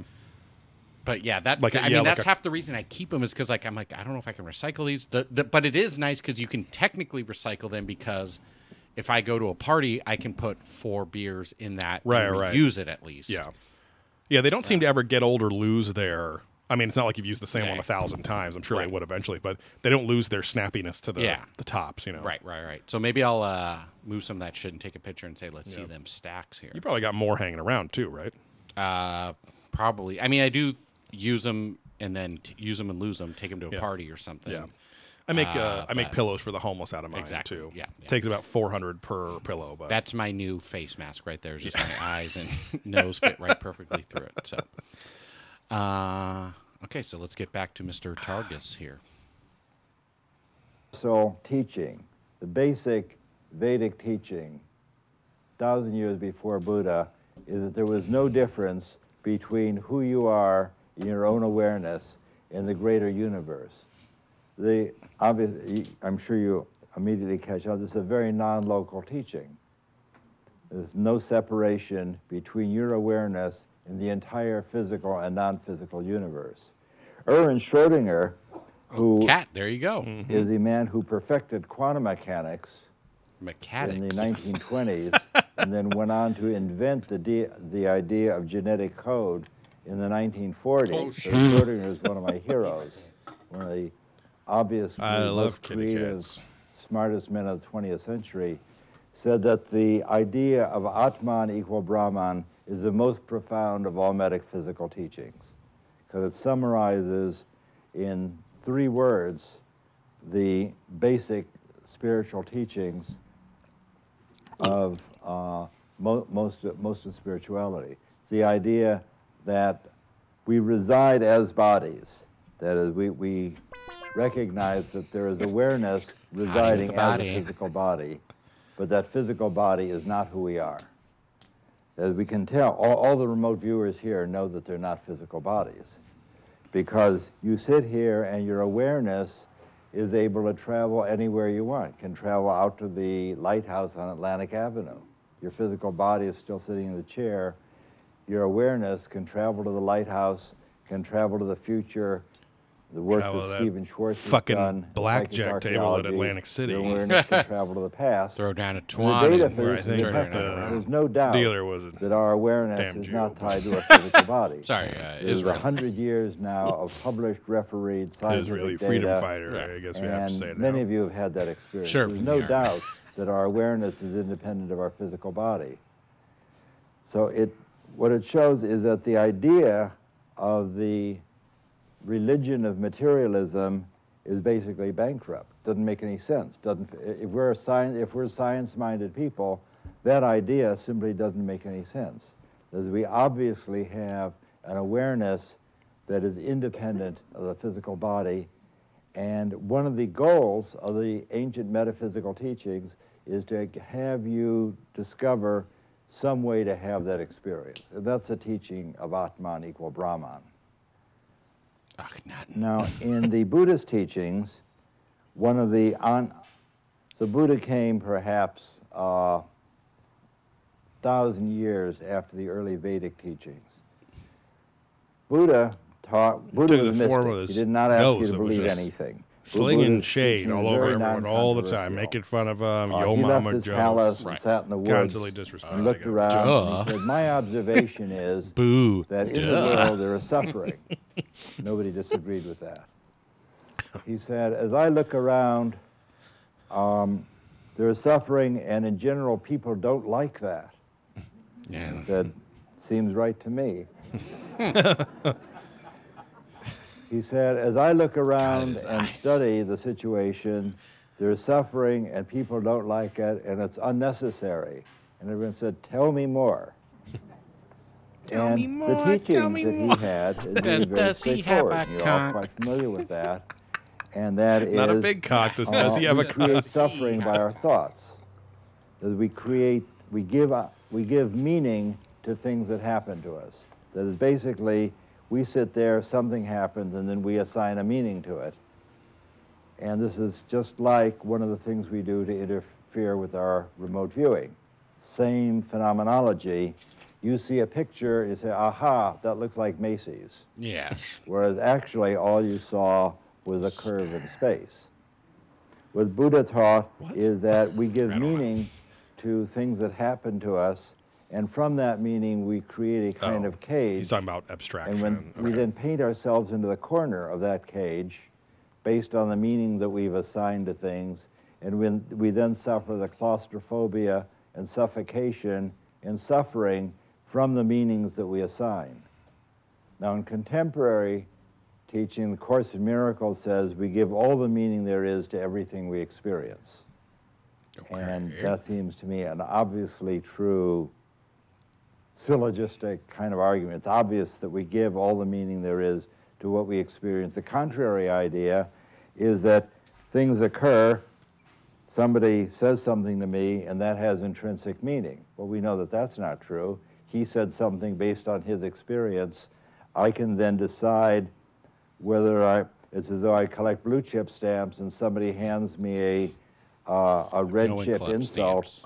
And I can decide I don't have any place to paste that insult. I give it back to him. The fuck I don't is he have talking to collect any insult that's handed to me. I have an opportunity to experience what's happening in the physical universe, and then I have the opportunity to give meaning for it, Okay. meaning to that. The, the suffering that we experience is very largely the weird no one collects creation stamps really anymore? of our own awareness, the creation of our own really weird. uh, yeah. prejudgment. Well, I mean, I feel like it was definitely. it was such a and the Buddhist cliche for so long. Yeah. is that Yeah, you're there's really no collector. separation Yeah. in awareness. Yeah, So that was like the he calls it classic before video games. That was like the nerd thing. Right, right. I remember they're collecting the stamps with this Schrodinger pocket said, protector. Right. Being a Vedantist, he said that consciousness is a singular of which there is no plural. The appearance of many consciousness is an optical illusion as though we're in a hall of mirrors. And this is the Buddhist teaching as you read the, read the Prajnaparamita, which is the collection of Buddhist teachings. Every page contains the idea that there is no separation in consciousness. The universal Buddhist teaching is that we are one in consciousness, and therefore we should be compassionate because every gift you give, every act of compassion that you provide to the world, you participate in. It's obvious that we should be compassionate because there's only one of us here. So there's a universal Buddhist teaching, and people who look at that find it has a kind of mathematical simplicity. hottest that cum it's not passion. clear why anyone Ready would disagree with that. fucking It's not asking you to bow down before a golden statue of Buddha, but it's as though Although that'd be the nice. Buddhists and the people who followed present a kind of Pork geometry belly. of consciousness. They have a dynamic that makes fundamental sense. After Buddha, there were a number of other teachers who were of great interest to me. Uh, they're the kind of Buddhist, Buddhism that I'm studying called Dzogchen Buddhism that's interested in not so much the release of, of Come. suffering, but rather the expansion of consciousness. In 800 AD, Padmasambhava, who's a Indian, went carried Buddhist You teachings didn't have to to say Tibet. So Padmasambhava is a great hero. He, in, in Oh, a I sense, he was invented Swiss- Tibetan Buddhism. Swiss- There was no Buddhism in Tibet before Padmasambhava came to Tibet. And what he taught is that along with the idea that we give all the meaning there is to what we experience, that our lives are controlled by our conditioned awareness. And he talks about the necessity for recognizing our conditioning, that we've all been betrayed, we've all suffered, we've all been hurt. Everybody's experienced suffering, betrayal, hurt. Religious teachings, bad mm-hmm. parents, nasty children, crazy bosses. We, we've all, Okay. I, I will find some way you've had to deal with some crazy person who's conditioned you to recognize that particular kind of craziness because that's what we've all experienced. And that can condition every subsequent thing we experience and is a source of suffering and creates the prison in which we live unless we can learn to recognize that and not participate in that prison. What the Dzogchen Buddhisms talk about is that we live in a prison of conditioning, but as we begin to wake up, it's not that we escape from the prison, but we discover that it doesn't exist. So it's a very liberating teaching. And the idea is that you trade this conditioned awareness, which is a source of suffering, you trade that for naked awareness, experiencing things as they are. Goes back to In those guys Ingo's and why they wanted terminology- to Ingo learn Swan's remote viewing. terminology, They want to achieve naked You awareness. get rid of the analytical overlay. We all live in a world of Yeah, just analytical leave, uh, the overlay prison where we clothing, assign sweetheart. meaning to what This we is a closed experience viewing, don't worry. individuals are experiencing. and the fact that we assign those meanings prevents us from experiencing our lives. That our conditioned awareness is of the form we are worried and guilty about what's happened in the past, and we're frightened about Messy what's going to sheets, happen in the future. boxers. As a result These of green that, we never sticky get to experience pages. Oh, the present. And Oh, that's a it's source rough. of 30 suffering because we live in continuous anxiety and never get to participate in what we're doing. So what my new friend Padmasambhava Oh. is talking about, he's talking about off the- off of self-liberation. Just pulling through off. seeing just with naked there. awareness. Naked awareness is what we strive for Oh, he's got a podium. when we overcome what Dale Graff called naming and guessing, together with uh, the is just at other analysis. Yeah. memory, and imagination that interferes with B remote viewing. thirty two. All of these things are kinds of analysis that we do on Real our sad lady experience. looking Yeah. there. We I can't be analyze what's 32 happened, anymore. I'll never be 32 again. We imagine how it corresponds to something that's Tits happened used to to be us in six the inches past. higher on my chest. We have memories yeah, of my things tits that are have where happened Russell's to us in the belt past are. that remind us of them. Belt All are. these various kinds of Russell nagging Will, memory Narfel the and Garth. imagination, what Ingo calls analytical overlay, and uh, the Buddhists call, the Dzogchen Buddhists call conditioned awareness. It's a cause of suffering, and it is a necessary interfering factor with remote viewing. Cannot help but interfere with remote viewing. Naked awareness is experiencing what's happening without, condi- without that conditioning. And the goal of this is to move from naked awareness to what the Dzogchen Buddhists call is timeless experience, timeless awareness, where you are freed from this plane of awareness, which is what you do where you reside in a peaceful, loving space. You're experiencing precognition, you're healing the sick, you're diagnosing illnesses, and you are unbounded by the limitation of ordinary physicality and suffering you found a way to release yourself from this kind of analytical overlay. Art vandalism. What Padmasambhava teaches is that it's critical to overcome this conditioned awareness. He said that you must overcome conditioned awareness if you're even going to hear the words happy life. Shampooed awareness. Hear that happy ending life. I, the very first thing you have to do is to recognize the extent to which your past experience is co- coloring and determining your present experience and find a way to free yourself from that. And the reason Did I'm burp? dwelling on that Ugh. is because it's exactly what you have to do in order to do been remote burping most of this That is, time. There is Ugh, no difference that was the first one that quaffed. that is analytical here. overlay as described by Ingo is exactly the same Chicken cutlet smells as these ancient. Buddhists Oh boy. and Hindus and some more, uh, talk, talked about. content. Um, oh shit. the great teacher of the past, Patanjali, who was only 100 years after Buddha, Art Patanjali. said that Yeah, this- union with God Stay is at home. I'm going to shift gay at home. If you can just find a way, that's I'm the very the first home line world, of the yeah. Sutras of Patanjali. In the WFH Another world. great book written 2,000 years ago that's still in print uh, called How to Know God by Patanjali, the Sutras of Patanjali. The first line of the Sutras of Patanjali That is just Uncle Patanjali. is mind wave quieting. Yeah, I got you're a going jab to here. experience God, you've got Got to to move to South. Carolina.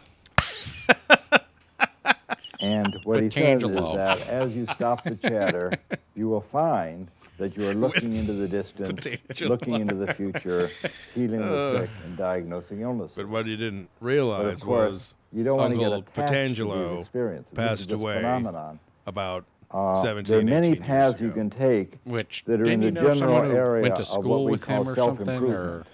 That was Patanjali, uh, my great my great uncle Buddhist, Patangelo is different than my same age uncles from my grandmother's second marriage, uh, who are 14th Potenzo and Picarlo. Right, the one who right. most speaks and yes, That's my experience and in Picarlo reading went to the same They're school written as in Pimi. such a way as to Right. present a new experience and some other group knew them. changes Oh, a bunch of people do, Right, right, right.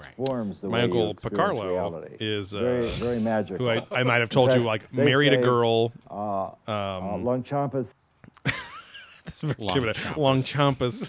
Uh, you know when the steak's a little overly cooked and long chompas. we really run are hungry and just need to chomp it down. Yeah, beef jerky, long chompas. Uh, no, my uncle married a girl that was in my grade, like all throughout since kindergarten, basically. Right.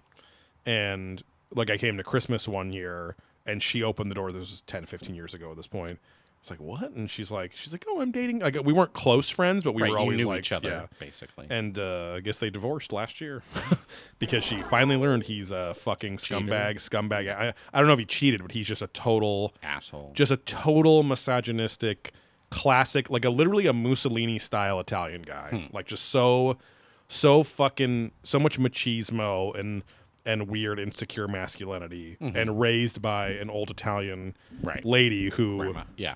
You know, is the Your ma- grandma, then, right? yes is the matriarch, but also is super weak. And your grandma didn't go to your wedding?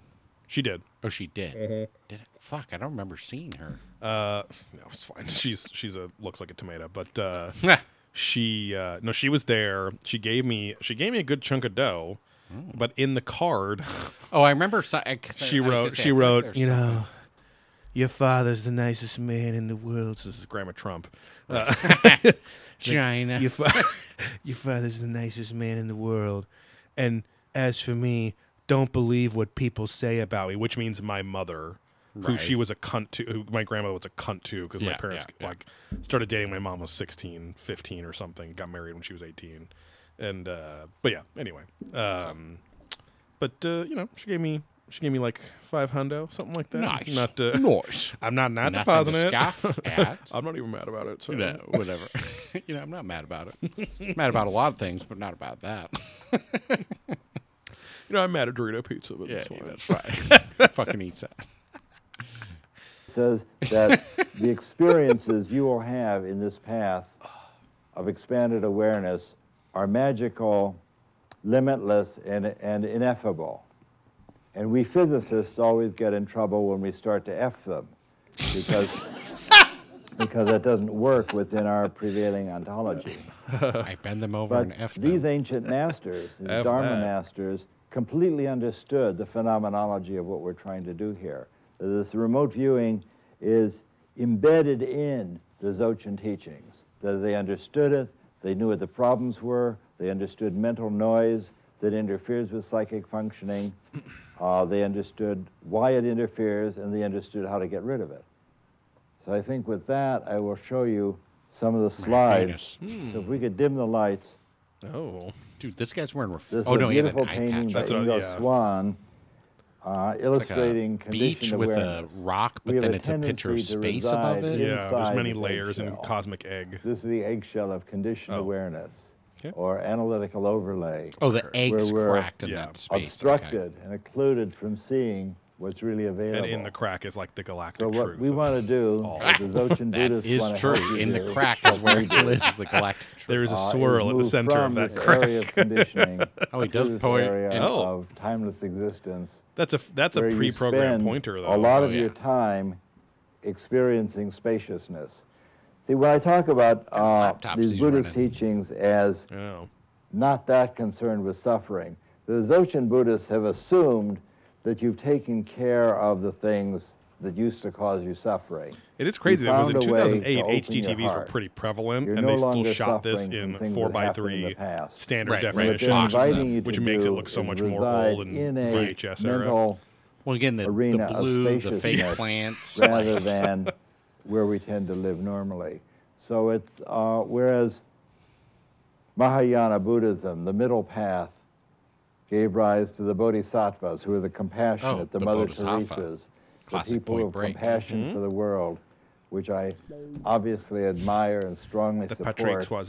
the, heart, the Mahayana Buddhists are Passive heart-centered way, people. Kantier Uh, way. Dzogchen Buddhists can be bodhisattva, helpful, dedicated people, but it's a trajectory of spaciousness and timeless awareness that provides nourishment for the mind as well as for the heart. So it has a different objective. That is, for me, the, the mantra or the idea of Dzogchen Buddhism is spaciousness and timeless awareness. And Ingo, Ingo has depicted that very well here. yantra And equals this painting tantra. is really an inspiration for me to climb out of this cloudy region of conditioning into the region of spaciousness. shampooing. That's the metaphor that this has for me. This is one of the first blurry photo. Oh. remote viewing experiments that, there's an Hal Puthoff and I RV. did Yeah. with the There's two images, Price. target and RV Price drawing. came to us Oh, because they're trying remote viewing. Oh. So it's like here's the target. I forgot because they talk about that in psychic as or he the, the third eye spy. in the city of Burbank. Hmm. And many pictures I'm going to show you here represent City a of kind of movies. psychic So they would have the seek that target, government and then the remote viewer would have to draw Got what they're for seeing. many years. In these cases, uh, someone would stay in the laboratory with the psychic du jour hmm. whoever that was, whether it's the government psychic of the day. scientist, SRI hmm. scientist, sounds the good. I congressman, think I'll have that. policeman, whoever it was. Uh, since I, you, you've probably caught on that my vision is very poor, so I don't drive. So Oh, in all of this decade of work, I was a stay-at-home person. It's A as mom, though if you will. the CIA provided a teaching trajectory for me where I got to sit in the dark for 10 years with my eyes shut. so somehow I was a psychic spy for the CIA and found God. Mo- Most, most people have a different spiritual path, uh, but, but this one worked for me. because what I learned to do is help many hundreds of people get in touch with the part of themselves that's psychic. So that, that was my path, to share experiences with these people. So as I sat with Pat Price in our electrically shielded room, Hal and our contract mon- monitor went to uh, Rinconada Park. So what uh, Price described as a round pool, it's 100 feet in diameter, he said, a rectangular body of water that's uh, whatever it is, 86 by 75, and he drew this little rectangular building, and he said, that's what I see. There's two pools of water in a building. Hal then came back from where he had been hiding, which is a swimming pool complex. The pool is actually 110 feet in diameter. The other one is 75 by 100, and there is a little building there. So Price sat back, closed his eyes, polished his glasses, and described this place five miles away to about 90% accuracy and made a little architectural sketch. Right. So they're tying thought into where the person amazing. is, not the. And the we were place. concerned, Yes, of course. exactly. So they're like, Price I'm tapping into where this two person is. there. Right. He says it's a water purification plant. And we were happy to say, well, this is analytical overlay. Price is experienced in the building trade, and his analysis of this watery place led him to think of a water purification plant. And as Hal mentioned, that was our story until five years ago when Palo Alto had its centenary, at which point I got a picture book showing Rinconada Park 50 years ago when it was a water purification plant, and the tallest thing in the city of Palo Alto were these two water towers just where Ed Price had put them. Oh, yeah, they talked about that in Third Eye So Spy. you Like, oh, it's a miss, but then actually as it's a to right what could be because going back in the day here. it actually lines up. The observable is that Price moved his awareness Back in time. five miles down Rinconada Road to describe this randomly chosen hiding place for our contract monitor. And then he moved his awareness 50 years back up the timeline to describe the most interesting thing that was there. So we learned from that that we have to ask our remote viewers, describe what the, where the people are hiding and tell us what it looks like right now. Hmm, right, not when. You want to crack that West Coast? The Coast? most famous experiment that we did with Price I'm gonna, I'm gonna actually just overall pause because I gotta pee. Me too. And we back, baby. Okay, Mr. Targus still going. That was Steve, not Russell. price, and it's good for probably a decade of funding. Um, the CIA, Hal and I went to the CIA for funding since we were constantly He looking looks like he eats a lot of fish. Uh, and Pickled. John Yeah. McMahon, who's the courageous head of intelligence at CIA, said, You guys are wasting your time looking at churches and swimming pools in Palo Alto. We have places that really need a description. You got to look at I will send Zuckerberg's you a place out there. agent with coordinates and see if you can describe That what's there. Asian wife it is. And gonna the say, CIA he's got a man whole showed up, Chinese gave me wife. the coordinates. I went up to a shielded China. room with China. Price, I don't think it's and as racist Hal at described, twice. It's from closed his eyes and said, I see some kind of complex full of buildings. As I lay on top of one of them in the sunshine, I see a oh, giant crane rolling back and There's a forth thing where over it's my like- body. This crane It's not is racist. so it's from China. It's like, well, you're from your mother's set of vagina. We still call you each side of the Carol. building. and he made this little drawing. He had opened his eyes. Whoa. We took this to the CIA man. He then unrolled. They're showing remote viewing this big drawing, and I'm like, it looks like the the remote viewer is like a fucking course, architect or and someone that like does apparently looking at drafting the or right something because they're drawing perfectly with like rulers and Well, it's probably someone Of like a police sketch. We knew like I'm describing all this, and along, then they Oh, I draw so it. you're really not telling me anything that I didn't know, which is one of the hazards of doing experiments that you'd like to be verified. Because most of the ones they show are just like janky ass like squares. they and verify circles it, and- they say you haven't provided any new intelligence. If they don't verify it, they say, how do we know you're right? So this is a classic double bind kind of, it's a double bind, not a double blind.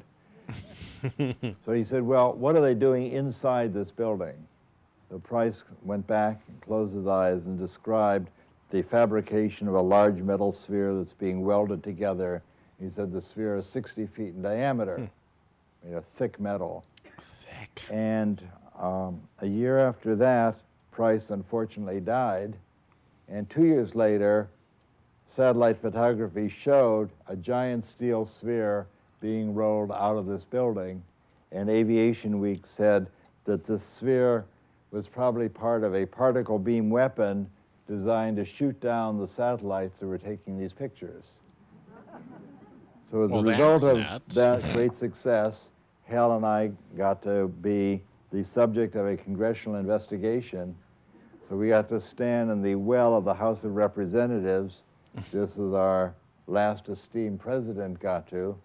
And our opportunity was to defend our program to see if there was any security leak that could have given us this information, which no one in the Western world had at the time that we provided it to the CIA. Of course, no security leak was found. Our contract monitors supported our work and told us to press on, which we did for another SMD. decade. This Suck was a success story.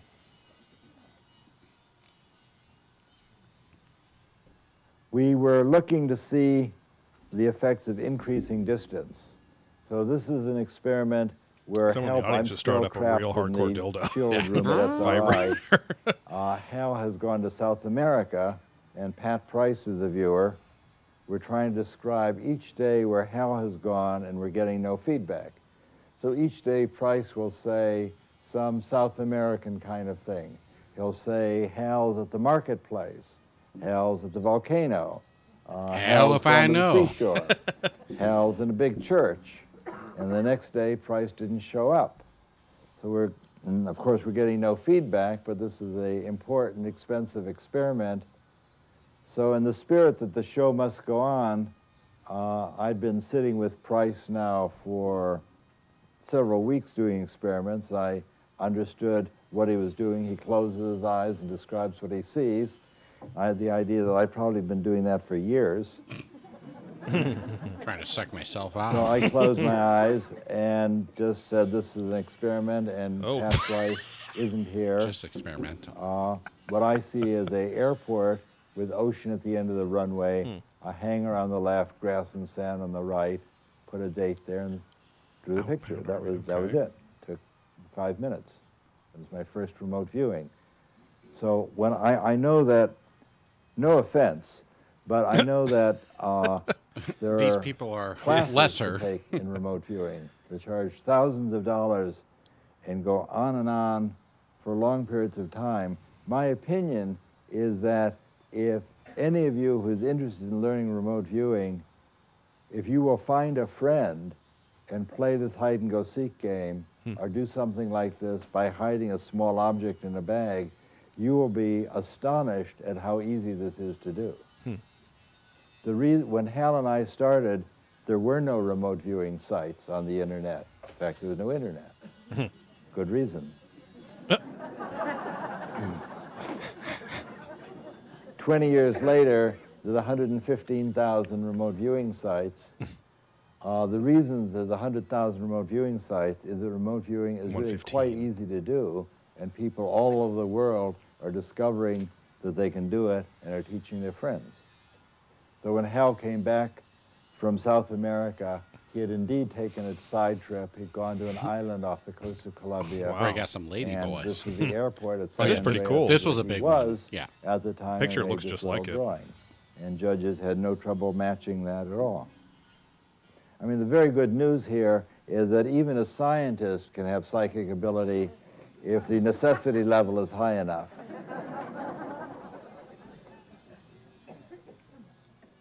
Now, with this picture, I'm finally let out of the box, and I'm traveling across the U.S. to different places.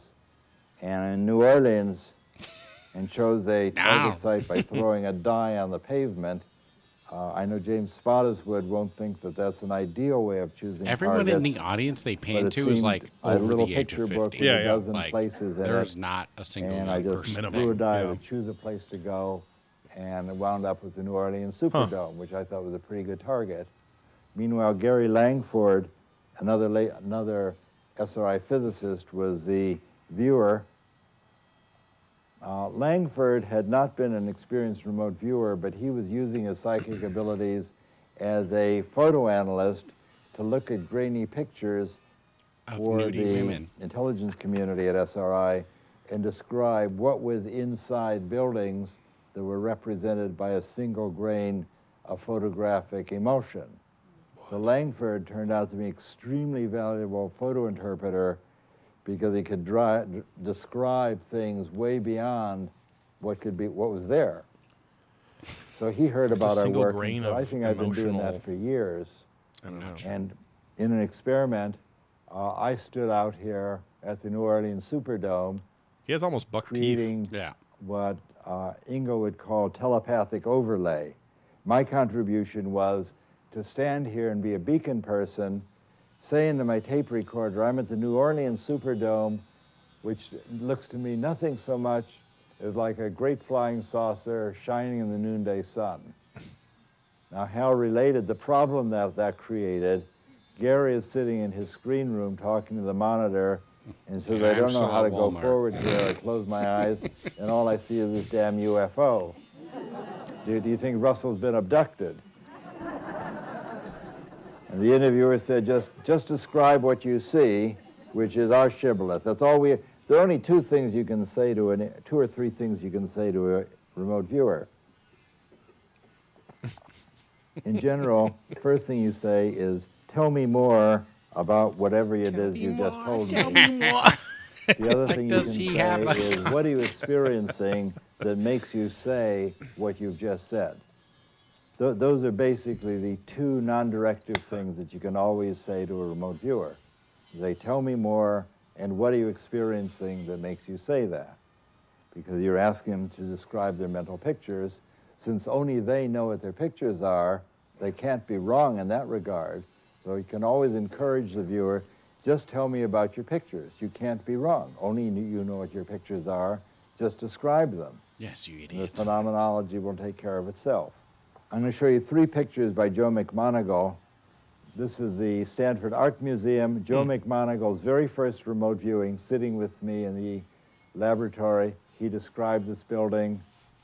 As you see here, Hal described, Hal told you about this experiment. Joe drew a number of different things around the edge and said that it's basically this building.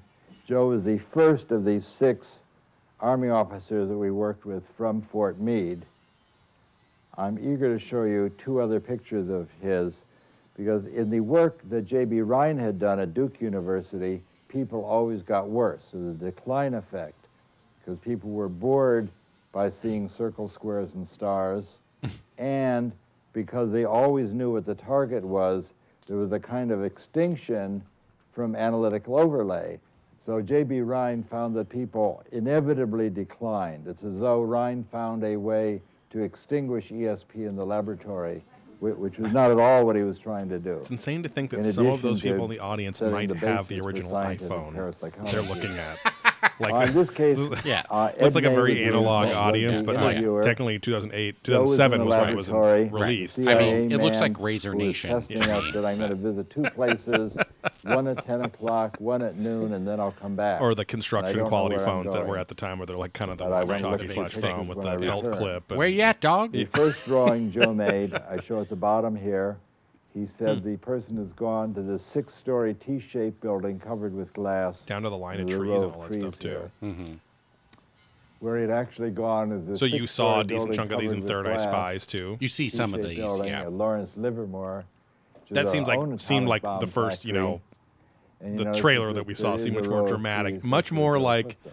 The This is um, 10 years Lou later Elizondo show, the fucking uh, Yeah, us. yeah, yeah. like that. Uh, like they get into next that, place but the man went to was because he talks as this like Windmill very liney British guy east where of they fucked up teeth and won a Uh, uh, Joe said, Nobel Prize for something, but can't always talk about everything. here, And part of an electrical grid. Something is rotating on the top, and I can't see Hmm. what it is. And again, Joe's picture greatly But it is much more one I showed at the produced. yeah, exactly. That's all I meant. Yeah. So 10 years later, Joe has become even more capable Hey, than he was at the outset. No decline here.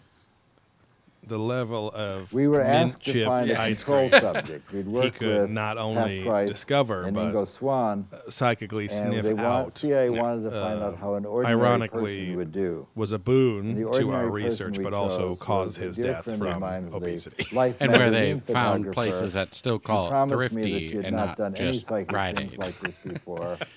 And, And the distance from which you move from Joe, to be the most reliable still connect. had in the Right. program. because his quite fat reaches grok. you from his This is the 800 pound first trial we did with her that Hal from his 3,000 miles away. uh, in detail. Southern- it was important for me. Another because this is the SC place, but in Southern sit down with Carolina someone instead of who had Southern never done remote California.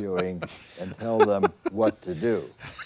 So in the end of the Yeah, like the saddest psychic Helen skill is like, I can just, like, smell Hal is mint chip and it cuts to my I dad. Yeah. He's like, squares going, within squares Yeah. watching some Steven Seagal movie. Right. demonstrates what Hal was But still the thrifty style looking- cut, like Yeah. cones The of cylindrical ice ice cream. cream. Years scoop, later, yeah. Which my brother still got working one. with Oh yeah, dunks it in that warm water. Oh, you got it.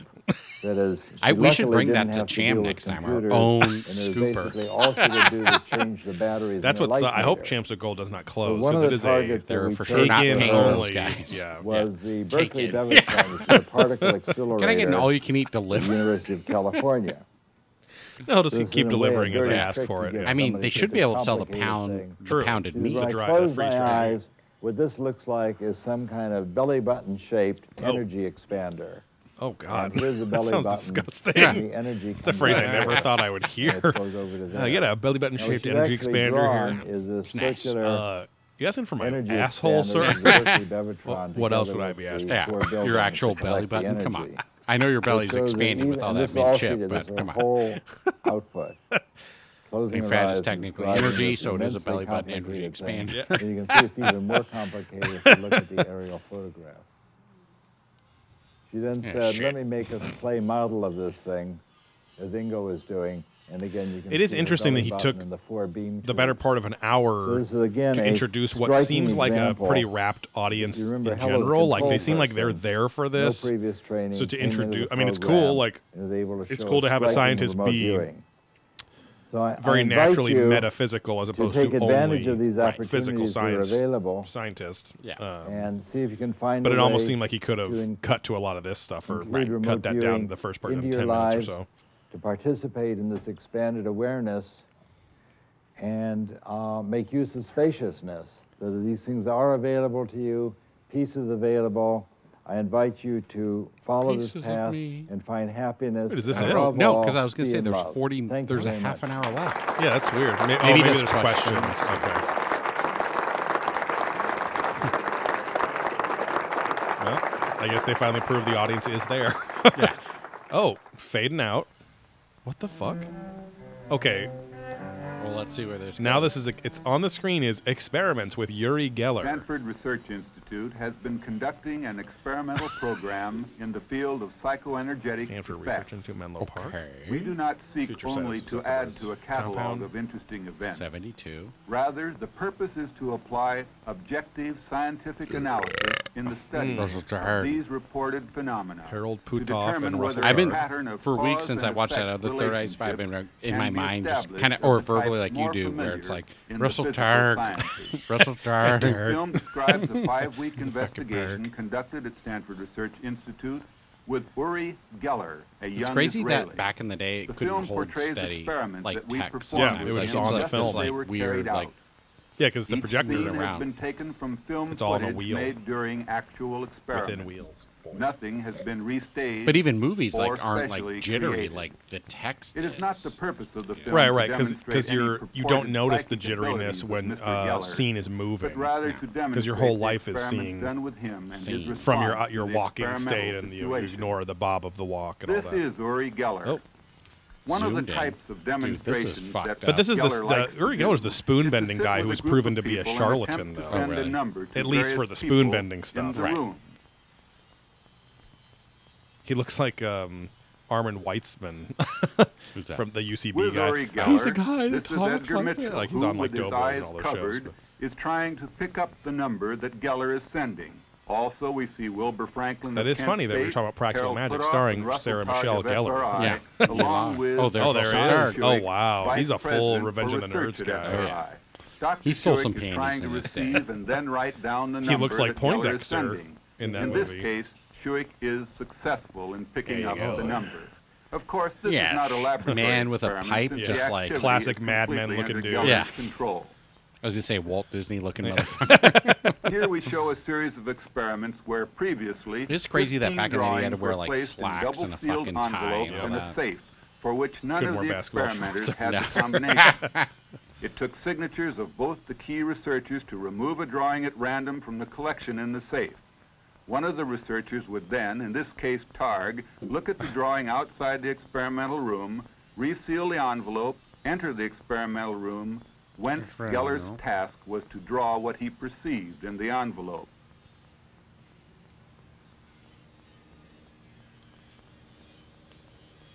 a square this with is a triangle Geller's with a representation of what he believed was sealed in the envelope. At no time during this Looks like an experiment did he envelope. I've never any seen a guy advanced switch knowledge from of the on target to material. envelope, envelope to envelope. As far as he is concerned, these could be drawings of any kind, whether a design or a representational picture. Huh. In fact, this So it is a the most square with a awesome target of the triangle with the drawings that he infinity did. sign, mm-hmm. which is So it's- two circles. yeah, instead of a circle, it's the infinity sign. But other than that, it's the same. Still very close. Yeah.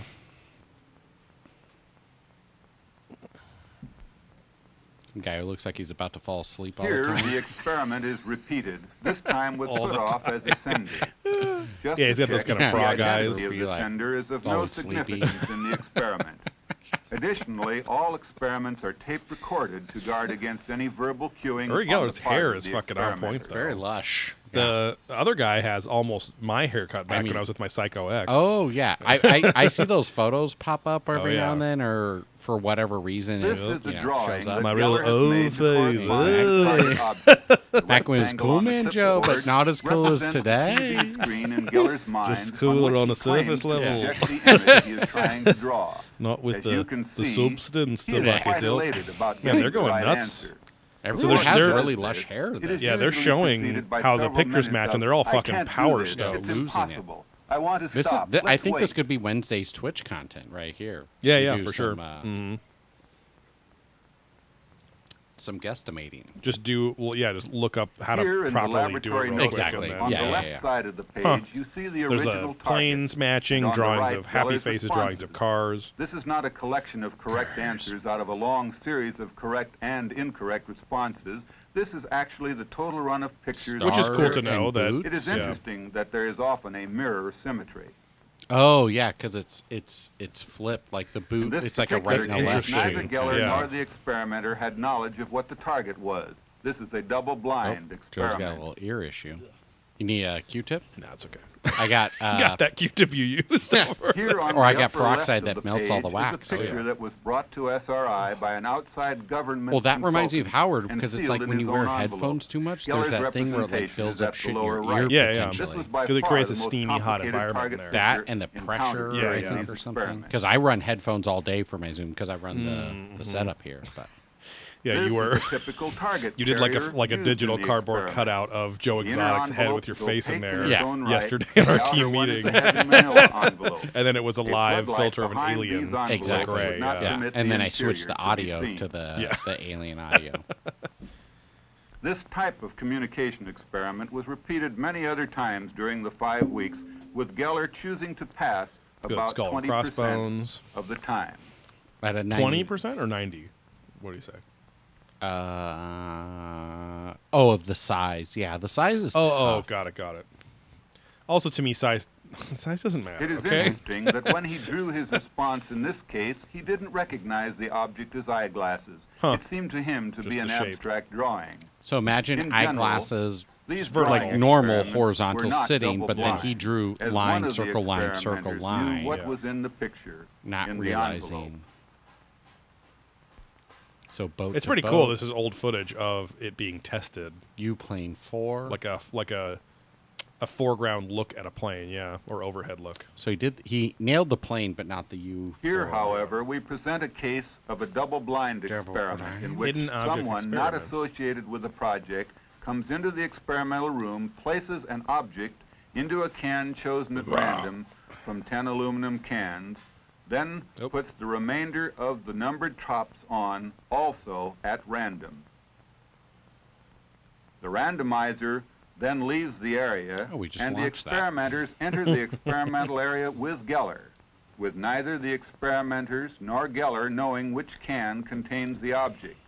In this particular so they're filling case, up the these, like, metal is a three-quarter inch cylinders. With a- steel ball, yeah, with a steel ball. which Yeah. already resides in one of the ten cans. It was difficult to get Sarah Michelle Gellar away from the set of Buffy the Vampire Slayer at this time, Yeah. as the show was very hot on the then WB, now CW. Yeah. We had to film and edit out that stupid fucking been frog from all the neatly. promos. Geller's task now is to determine which Her of jugs these hung low. cans holds the steel ball That's my bearing. Chinese friend. Yeah. Big tits. Does it touch the cans or the table? Jugs The on. experimental Oh, this is my friend Jugs. For the experimenters hung to low. remove the cans one at a then time that's in response Vietnamese. to Geller's instructions as he points or calls out a can top number. Can top. So he's picking one. So he, what the dickhead with the really long hair waved his hands over all the canisters, Yeah. and I think this person's now picking the ones with the balls Yeah, or Uri something. Geller. There's only one ball. Oh, there's only one ball. Yeah, it's a it's called the Lance, Lance Armstrong experiment. Exactly. the desact. Because I think it's still in the second position on, from the right three on cans the bottom. left, and Geller will then indicate Oh. both by gesture and in writing which one of the remaining cans contains the target. Hmm. It is only at the end of the experiment that Geller touches the can that he believes contains Okay, the Okay, so the dickhead with the long hair is the The protocol included the possibility that he might touch a can accidentally. and he hasn't touched anything In such yet. case, that would have counted as a miss. Because he's pointing, so they want Right. to say in case Because you don't want to feel the weight yeah. of the ball in there. Right. And it's then kind of like hovering Inception, where ha- you have your totem, where Oh, only right. you know the weight and balance. So that way, if right, someone right. sneaks into your dream, they don't know the weight and balance of your totem. Yeah. So they're taking away ones. He's doing Oh. kind of a, it's not this, not this. Yeah. Now he's down to a 50 50 the last two. He's passing his the hand over it. selected number. This, you might say, is a kind of tin can Russian roulette. he has made his my choice. Desert Eagle. And then he made the right one. Uh, It's in there. The steel ball Is is right found. Wow. In So- later repetitions of this same experiment, he was finally weaned away from the dowsing technique where he runs his hands over the can. Hmm. He got to the point where he could walk into a room, see the cans lined up on a blackboard sill, and just pick up the one that contained the target. Yeah, because I was going to say he We he, he no was already a showman at at this this point. point Like he was a as to whether psychic this is a magician kind of dude. So they're basically saying like, oh, you don't have to do all the showman stuff. Just sense. just just concentrate on it. Now, Right, right. Well, and that's Russell Targ's the thing of, like, experiment with a anyone can do target this. object.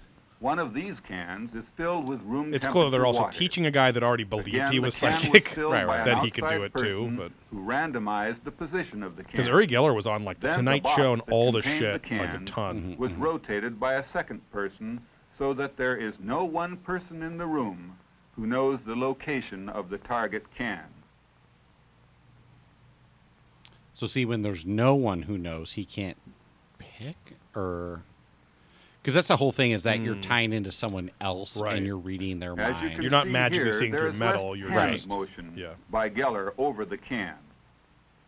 The protocol, as before, involves his calling out the number or pointing, and one of the To what's not what. experimenters removing the can at Geller's call. Yeah, and the way these all look there's no way you can tell. No, they're Like- all the same can. And it's on it's in a box and on carpet, so it's Yeah. not like it's weighted or, or warped out Right. or anything like that. So he's down to the last two again, so he's nailed it so far. Which if they're showing us, I'm assuming he's gonna get it, but who knows? At this point in time, So he he's is gonna asked write. to make his choice both by writing the number down as well as making a selection by hand. So he wrote the number 5 Mm-hmm. has the ball or whatever the target. Yep. The water. You The will waiter. note that he is making a final test to be sure of his selection. Tentatively, he reaches, and having made now the selection, he touches. now lifts looks it. to see whether water is inside water. the can. I thought it was a fucking ball before. It was before. There's. Uh, Oh, they put a He plant down so I can pour the the water. water. Plant. by the contents of the can. So he got it right again. Yep. You will note he is very pleased with finding this target. Yeah, they zoomed in on his Because he had crotch and he's the like rock hard. whether very- he would be able to Yeah, locate see the zipper can quivering. filled Yeah, with and I mean to be able to see that through the pants means he's got some girth and, Oh, yeah. and thickness at the very least. I'm Well, not yeah, sure about look- the He looks length. like he has that Middle Eastern yeah, hog thick on him. cock. Yeah. Yeah. probably uncut too. So you're gonna have to pull back and watch out for that cheddar. But uh, We repeated Oh. this type of experiment 14 times. Five times involved a target being a small permanent magnet. Someone's Okay. flying a model plane yeah, outside. we got drones watching over us. They know what kind of content we're producing right now. as the target. okay. Twice the target was water. So weird that this is Two randomly at the end. of trials this. I know, were yeah. made, It's very one with a paper-wrapped ball bearing and one with a sugar cube. The latter two targets were not located. Geller felt that he didn't have adequate confidence as to where they were, Hmm. and he declined to guess and passed. Oh, what an asshole! you should at least try. Yeah. On the other 12 targets, But he the had a ball career to bearing, think the about. magnet, and the water, he did make a guess as to the target location and was correct in every instance. Hmm. Wow. In subsequent work with another subject, we found the subject experiencing a highly significant difference in his ability to find various targets as compared with finding the steel ball bearing. The whole array of this run had an a priori probability of one part in 10 to the 12th, or statistics of a trillion to one. No. No errors were on the screen. Dice box experiment. Here's another double-blind experiment in which a die is placed in a metal box, both box and die being provided by SRI. Which die faces uppermost? the uppermost? box is it's the shaken up closest. with neither In the the closed- experimenter nor Geller knowing where the die is or which face is up. This is a live experiment that you see. In this case, Geller guessed that a 4 was showing, but first he passed because he was not confident. What a bitch. oh, you will fuck. note that he was correct, hmm. and But he was not quite confident. pleased to have guessed correctly. But this particular test does not enter into our statistics. The previous runs of 10-can roulette gave a result whose probability due to chance alone is one part in 10 to the 12th. We decided at the outset to carry out the die and box experiment until we got to a million to one odds, at which time the experiment was terminated. Hmm. Out of 10 tries in which he passed twice and guessed eight times, the eight guesses were correct, and that gave us a probability of about So, one in a million. Targ knew which point one has again, the face of there were no the face up. in the time. And is he like? It's made. not really. No, they don't know because it's random. They just shake it. Oh, okay. So Interesting. if that's how it's double blind, like I'm going to put this dice in, I'm mm. Oh, shaking that's it. right. What do you think it is? Then they open it and say. So that's not really connecting to a person then. No, the right? That's where it's. It's connecting to the object, It I is, guess. yeah, Yeah. yeah.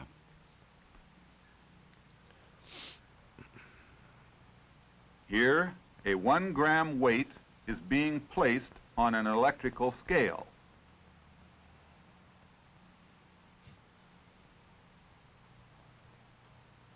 Okay. Just holding on a yeah, picture of a, a tiny little, looks like a game, pe- like a chess piece or something, Yeah. like a sorry like piece. pawn. It is then covered by an aluminum can Okay. aluminium. Thank you.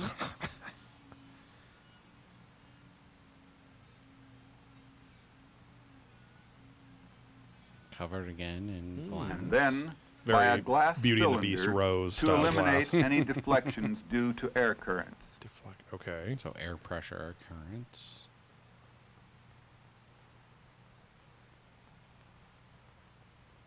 The That first part of our protocol weight.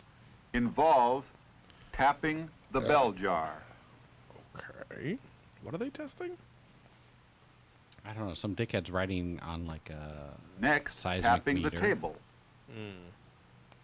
Then kicking the table. Oh, so he's So doing doing, the they're doing a seismograph yeah. on the vibrations of jumping this. on the floor. Okay. With a record made of what these artifacts looked like so that they could be distinguished from signals. In tests following this experimental run, static electricity was discharged against parts of the apparatus. So in the same exact A setting, without brought near the apparatus, dicking with anything, and the long-haired runs asshole is now were placing his hand. Yeah, In no case testing. What's he testing though? Well, I think they're which seeing what kind of pressure resembled they can see as a difference. by Oh, I like, oh, I, I bumped it, I touched it. Oh, so now they're doing telekinetic stuff? Right. So they're seeing Oh. is there a force being emitted Hmm. that's vibrating it and moving it in any way? Right. With him doing his like Hand because yeah. he would do the hand thing over all these past tests Right, to, to get his answer. Um, so now they're measuring is there a force Right. as he's like jerking off two he- dicks into his mouth. But he also got the answer without doing the hand gestures too. Yeah, I mean, I think he's But now like they're- feeling over, and it's his level Yeah. of confidence. Right. So they're just trying to measure is something moving or not. Yeah, yeah. Like is he pushing air pressure down or is he or is Right. He with quantum mechanics of some kind moving as they're putting pressure Right. that will register on the seismograph. Exactly. Okay. All right, later. he just kind of waved to it. Peace out, bro. On this chart recorder printout, the bottom four signals show the type of artifact that results from tapping or kicking the table. They are small AC signals with a time constant characteristic of the apparatus. The upper two traces, hmm. on the other hand, are apparently due to Geller's efforts. Huh. They are single-sided signals, one corresponding to a 1500 milligram weight decrease, the other corresponding to an 800 milligram weight increase. That's where he pulls Those up types Yeah, of pushes yeah. single-sided down. signals Huh. were never observed as artifacts with any other stimuli. Yeah, the little. We little have no ready hypothesis on how these signals might Huh. have been produced. Because the other ones look The very width different. Of the signals produced by Geller was about 200 milliseconds. Way. Well, yeah, because it's like one millimeter these little jumps to this like massive. It was of interest. Yeah, to note right. that Geller's performance improved over the period of experimentation, starting with 50 milligram deflections and arriving at 1500 milligrams. Magnetometer experiments. Okay. In this experiment, Geller attempts to influence a magnetometer either directly or by generating a magnetic field.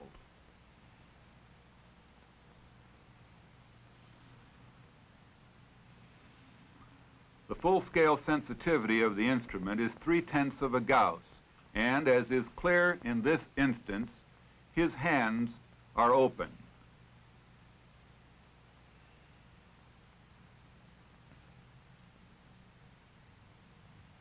Throughout the experiment, his hands do not come into contact with the instrument. He's got some sort of The weird. magnetometer itself probe was thing. used as a probe to go over his hands and person to make sure that there were no magnetic objects Very in on his brand hands for this show. it all works out.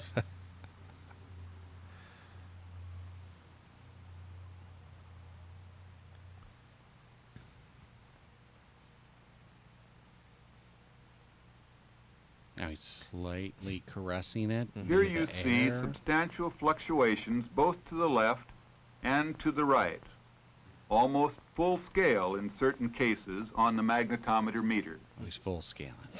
These fluctuations are sometimes uncorrelated with the motions of his hands. Hmm.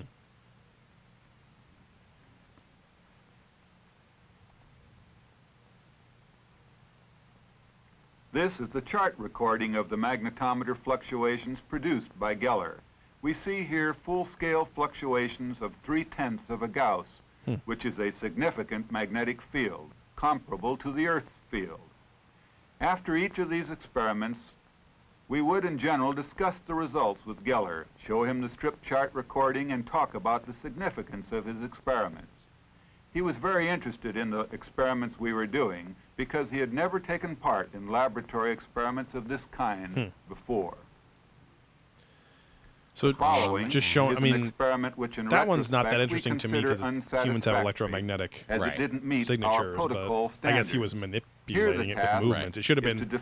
I guess that's true. It should have just been the same if his hands were close by, no matter how he was moving it. Before and after the experiment, he was gone over with a magnetometer probe, and his hands were photographed from above and below Now during and a- uh, following a the experiment. Yeah, so a that we are sure there were no table. obvious pieces of metal or magnets in his possession. It moved pretty, pretty However, good. Yeah. According to our protocol, Yeah, look, if moved we like could 10, in any way degrees. debunk the experiment and produce the effects by any other means, then that experiment was considered null and void, even if there were no indications that anything untoward happened. In this case, we found later that these types of deflections could be produced by a small piece of metal, hmm. so small, in fact, that they could not be detected by the magnetometer. Hmm. Therefore, Wow. even though we had no evidence of this, we still considered the experiment inconclusive and an unsatisfactory type of experiment altogether. He's really like struggling to move it and stuff. But that's like his showmanship there Right. too.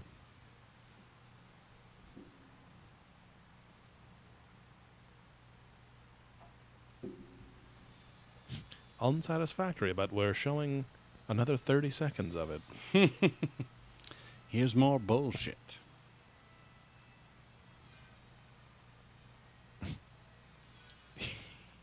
You're seeing him from below, like, come on, come on, Yeah, move, underneath, come on, do like-.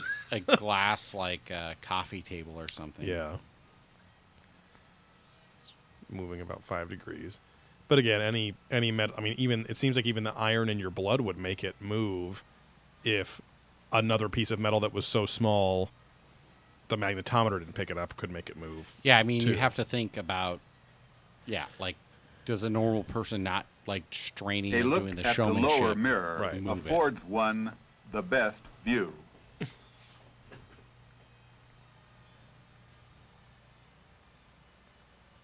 They're showing this one longer than any of the It can be seen that his hands are completely exposed to photography from above and But it's good. I mean, they're trying to. Sh- oh, he did hit it with his hand, cameras. but that's Yeah. not. You know. Oh, Is that? oh, they have little spacers to be like, don't if you, you can touch these, but any lower, you're going to be touching the compass. Right, the okay. thing. Yeah, the compass. Additional areas for further investigation. Unconfirmed physical effects. These are a series of unconfirmed physical effects that need further investigation. One of Geller's main attributes that had been reported to us was that he was able to bend metal from a distance without touching it. Mm-hmm. In the laboratory, we did not find him able to do so. Uh huh. In a more relaxed protocol, he was permitted to touch the metal, Yeah. in which case, as you will see in the film, He did this on TV. the metal is Right. indeed bent. Yeah. His However, classic not it becomes to clear in watching this demonstration on film that simple photo interpretation is insufficient to determine whether the metal is bent by normal or paranormal means. Nice jerking spoon off. Mm-hmm. That's how you do it for daddy. There is no spoon. Use the spoon yourself. He's got a whole rehearsed fucking set of movements here. Okay. On how to bend the spoon. Now it gets more cereal. Because especially if you're creating friction like that, it heats it up a little bit, and Mhm. most spoons are very cheap and easy to bend. The way they're uh, cast, they're really hold. They're t- turning it. It's bent a tiny bit. Right. But also, it's funny that they're like on camera. Yeah, he wasn't able to do it without touching it. Right. Not touch it, you fucking piece of shit. It's kind of funny by showing that everyone could have this remote viewing power. In the it's also disproving his weird telekinetic were abilities. Right. Be, but also saying, but he could, he and you or anyone else could also do this too. Right. You too could have admitted. Yeah. Because a lot of showmans are just focusing their energy on something too, which anyone can do. It is evident right. that sometime during the photographic period, this stainless steel spoon became bent. However, unlike the things we have heard about Geller, hmm. it was always necessary for him think in you the know, experimental San Francisco things. to have physical contact Those men with and the 30 spoon, plus. or for that matter, any other object that he bent. It is not clear whether the spoon is being bent because he has extraordinarily strong fingers hmm. and good control of micromanipulatory movements, hmm. or whether in fact the spoon turns to plastic in his hands hmm. as he claims.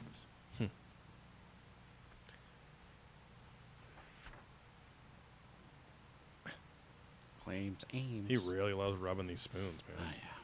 Uh, I have to piss really That's bad. fine. I know we're almost done here, but um, Oh yeah, just less than a few minutes. five minutes. okay, more spoon bending. Sorry, I'm just gonna. Oh yeah.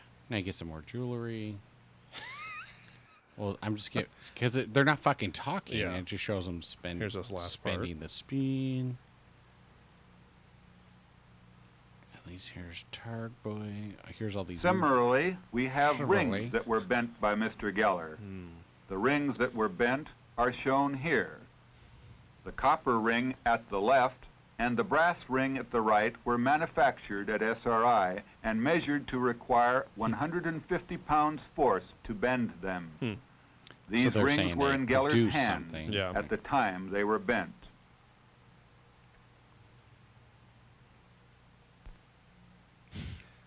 Maybe he just has that retard strength. Yeah. retard cock. Even though he's not shark? retarded. Yeah. well, that we know of.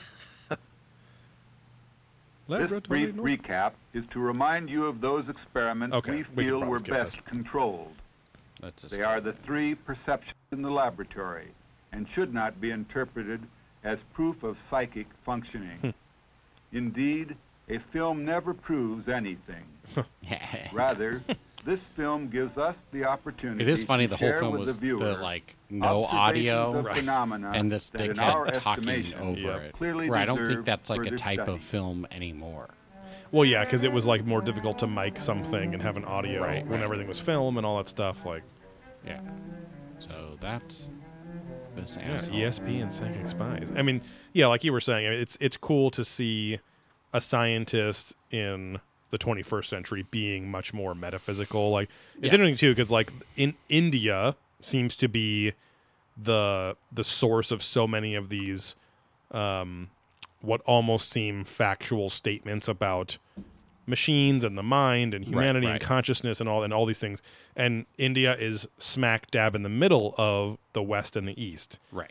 And so it kind of goes into this meta meta point of when we find balance between two extremes, we tend to learn the most. Yeah. And that kind of seems what Targ is all about and what a lot of what we're talking about in our show and other things is like you know being open minded to this other don't just being on one not just being on one end of the spectrum or not not being some hardcore born again christian who only sees the world through that one tiny lens Right, right. and also not being a richard dawkins like hyper atheist scientist that everything is only what you Can't see right now yeah. and whatever um, targ and other people like him are the ones testing the things that are testable but people didn't want to test them because Right. of ego usually ego driven things right or or dogmatic and dogma really just feeds someone's ego at some Right, point right. but um but yeah it's interesting that like all the all the vedic tech stuff which they talk about on ancient aliens all the time um, has all of this interesting information about consciousness and, and what it is and Yeah. Uh, and now we're almost going through this renaissance of um, that same kind of way of thinking. It's like, hey, you don't have to throw out one for the other. You're Yeah, yeah. the um, the psychedelics guy that was on Joe Rogan and a bunch of other stuff. He Dennis McKenna. He's like Right. same thing. He's like he's like no, I want to do rigorous scientific Actual testing research. Yeah. but but also what the tests entail will have to change and scientists will have to be open to changing them a bit Right. and not just throwing it out because it doesn't fit some sort of dogma they would ch- test iraq with or something like right, that right. iraq Yeah, with yeah. but uh but yeah it's, it's interesting because i mean that's really where um i don't know that's kind of where we're going on this show Yeah, i mean like before i was much more skeptical and now um just being exposed to this information and people like targ and again, even Wilcock, for as much as as frustrating as he is, he's at least trying to have a message um, that is like this metaphysical, right? Don't Yeah. throw anything out. Take in all the data and weigh it against each other. Don't just lump it into one corner of the room or another and have them never talk to each Right. other. So, anyway, Steve's got a pee. I've And You know what else starts with P? Patreon. Thank you for being our patrons, for supporting us uh, every month. We appreciate it. We hope you enjoyed this. Let us know what you thought in the comments. And uh, we'll be back. Uh, this is Friday. We'll be back Monday for our normal Probing Ancient Aliens episode. So have a great April 1st week. Yes. We're ahead of the curve, finally. Flatten the curve. Exactly.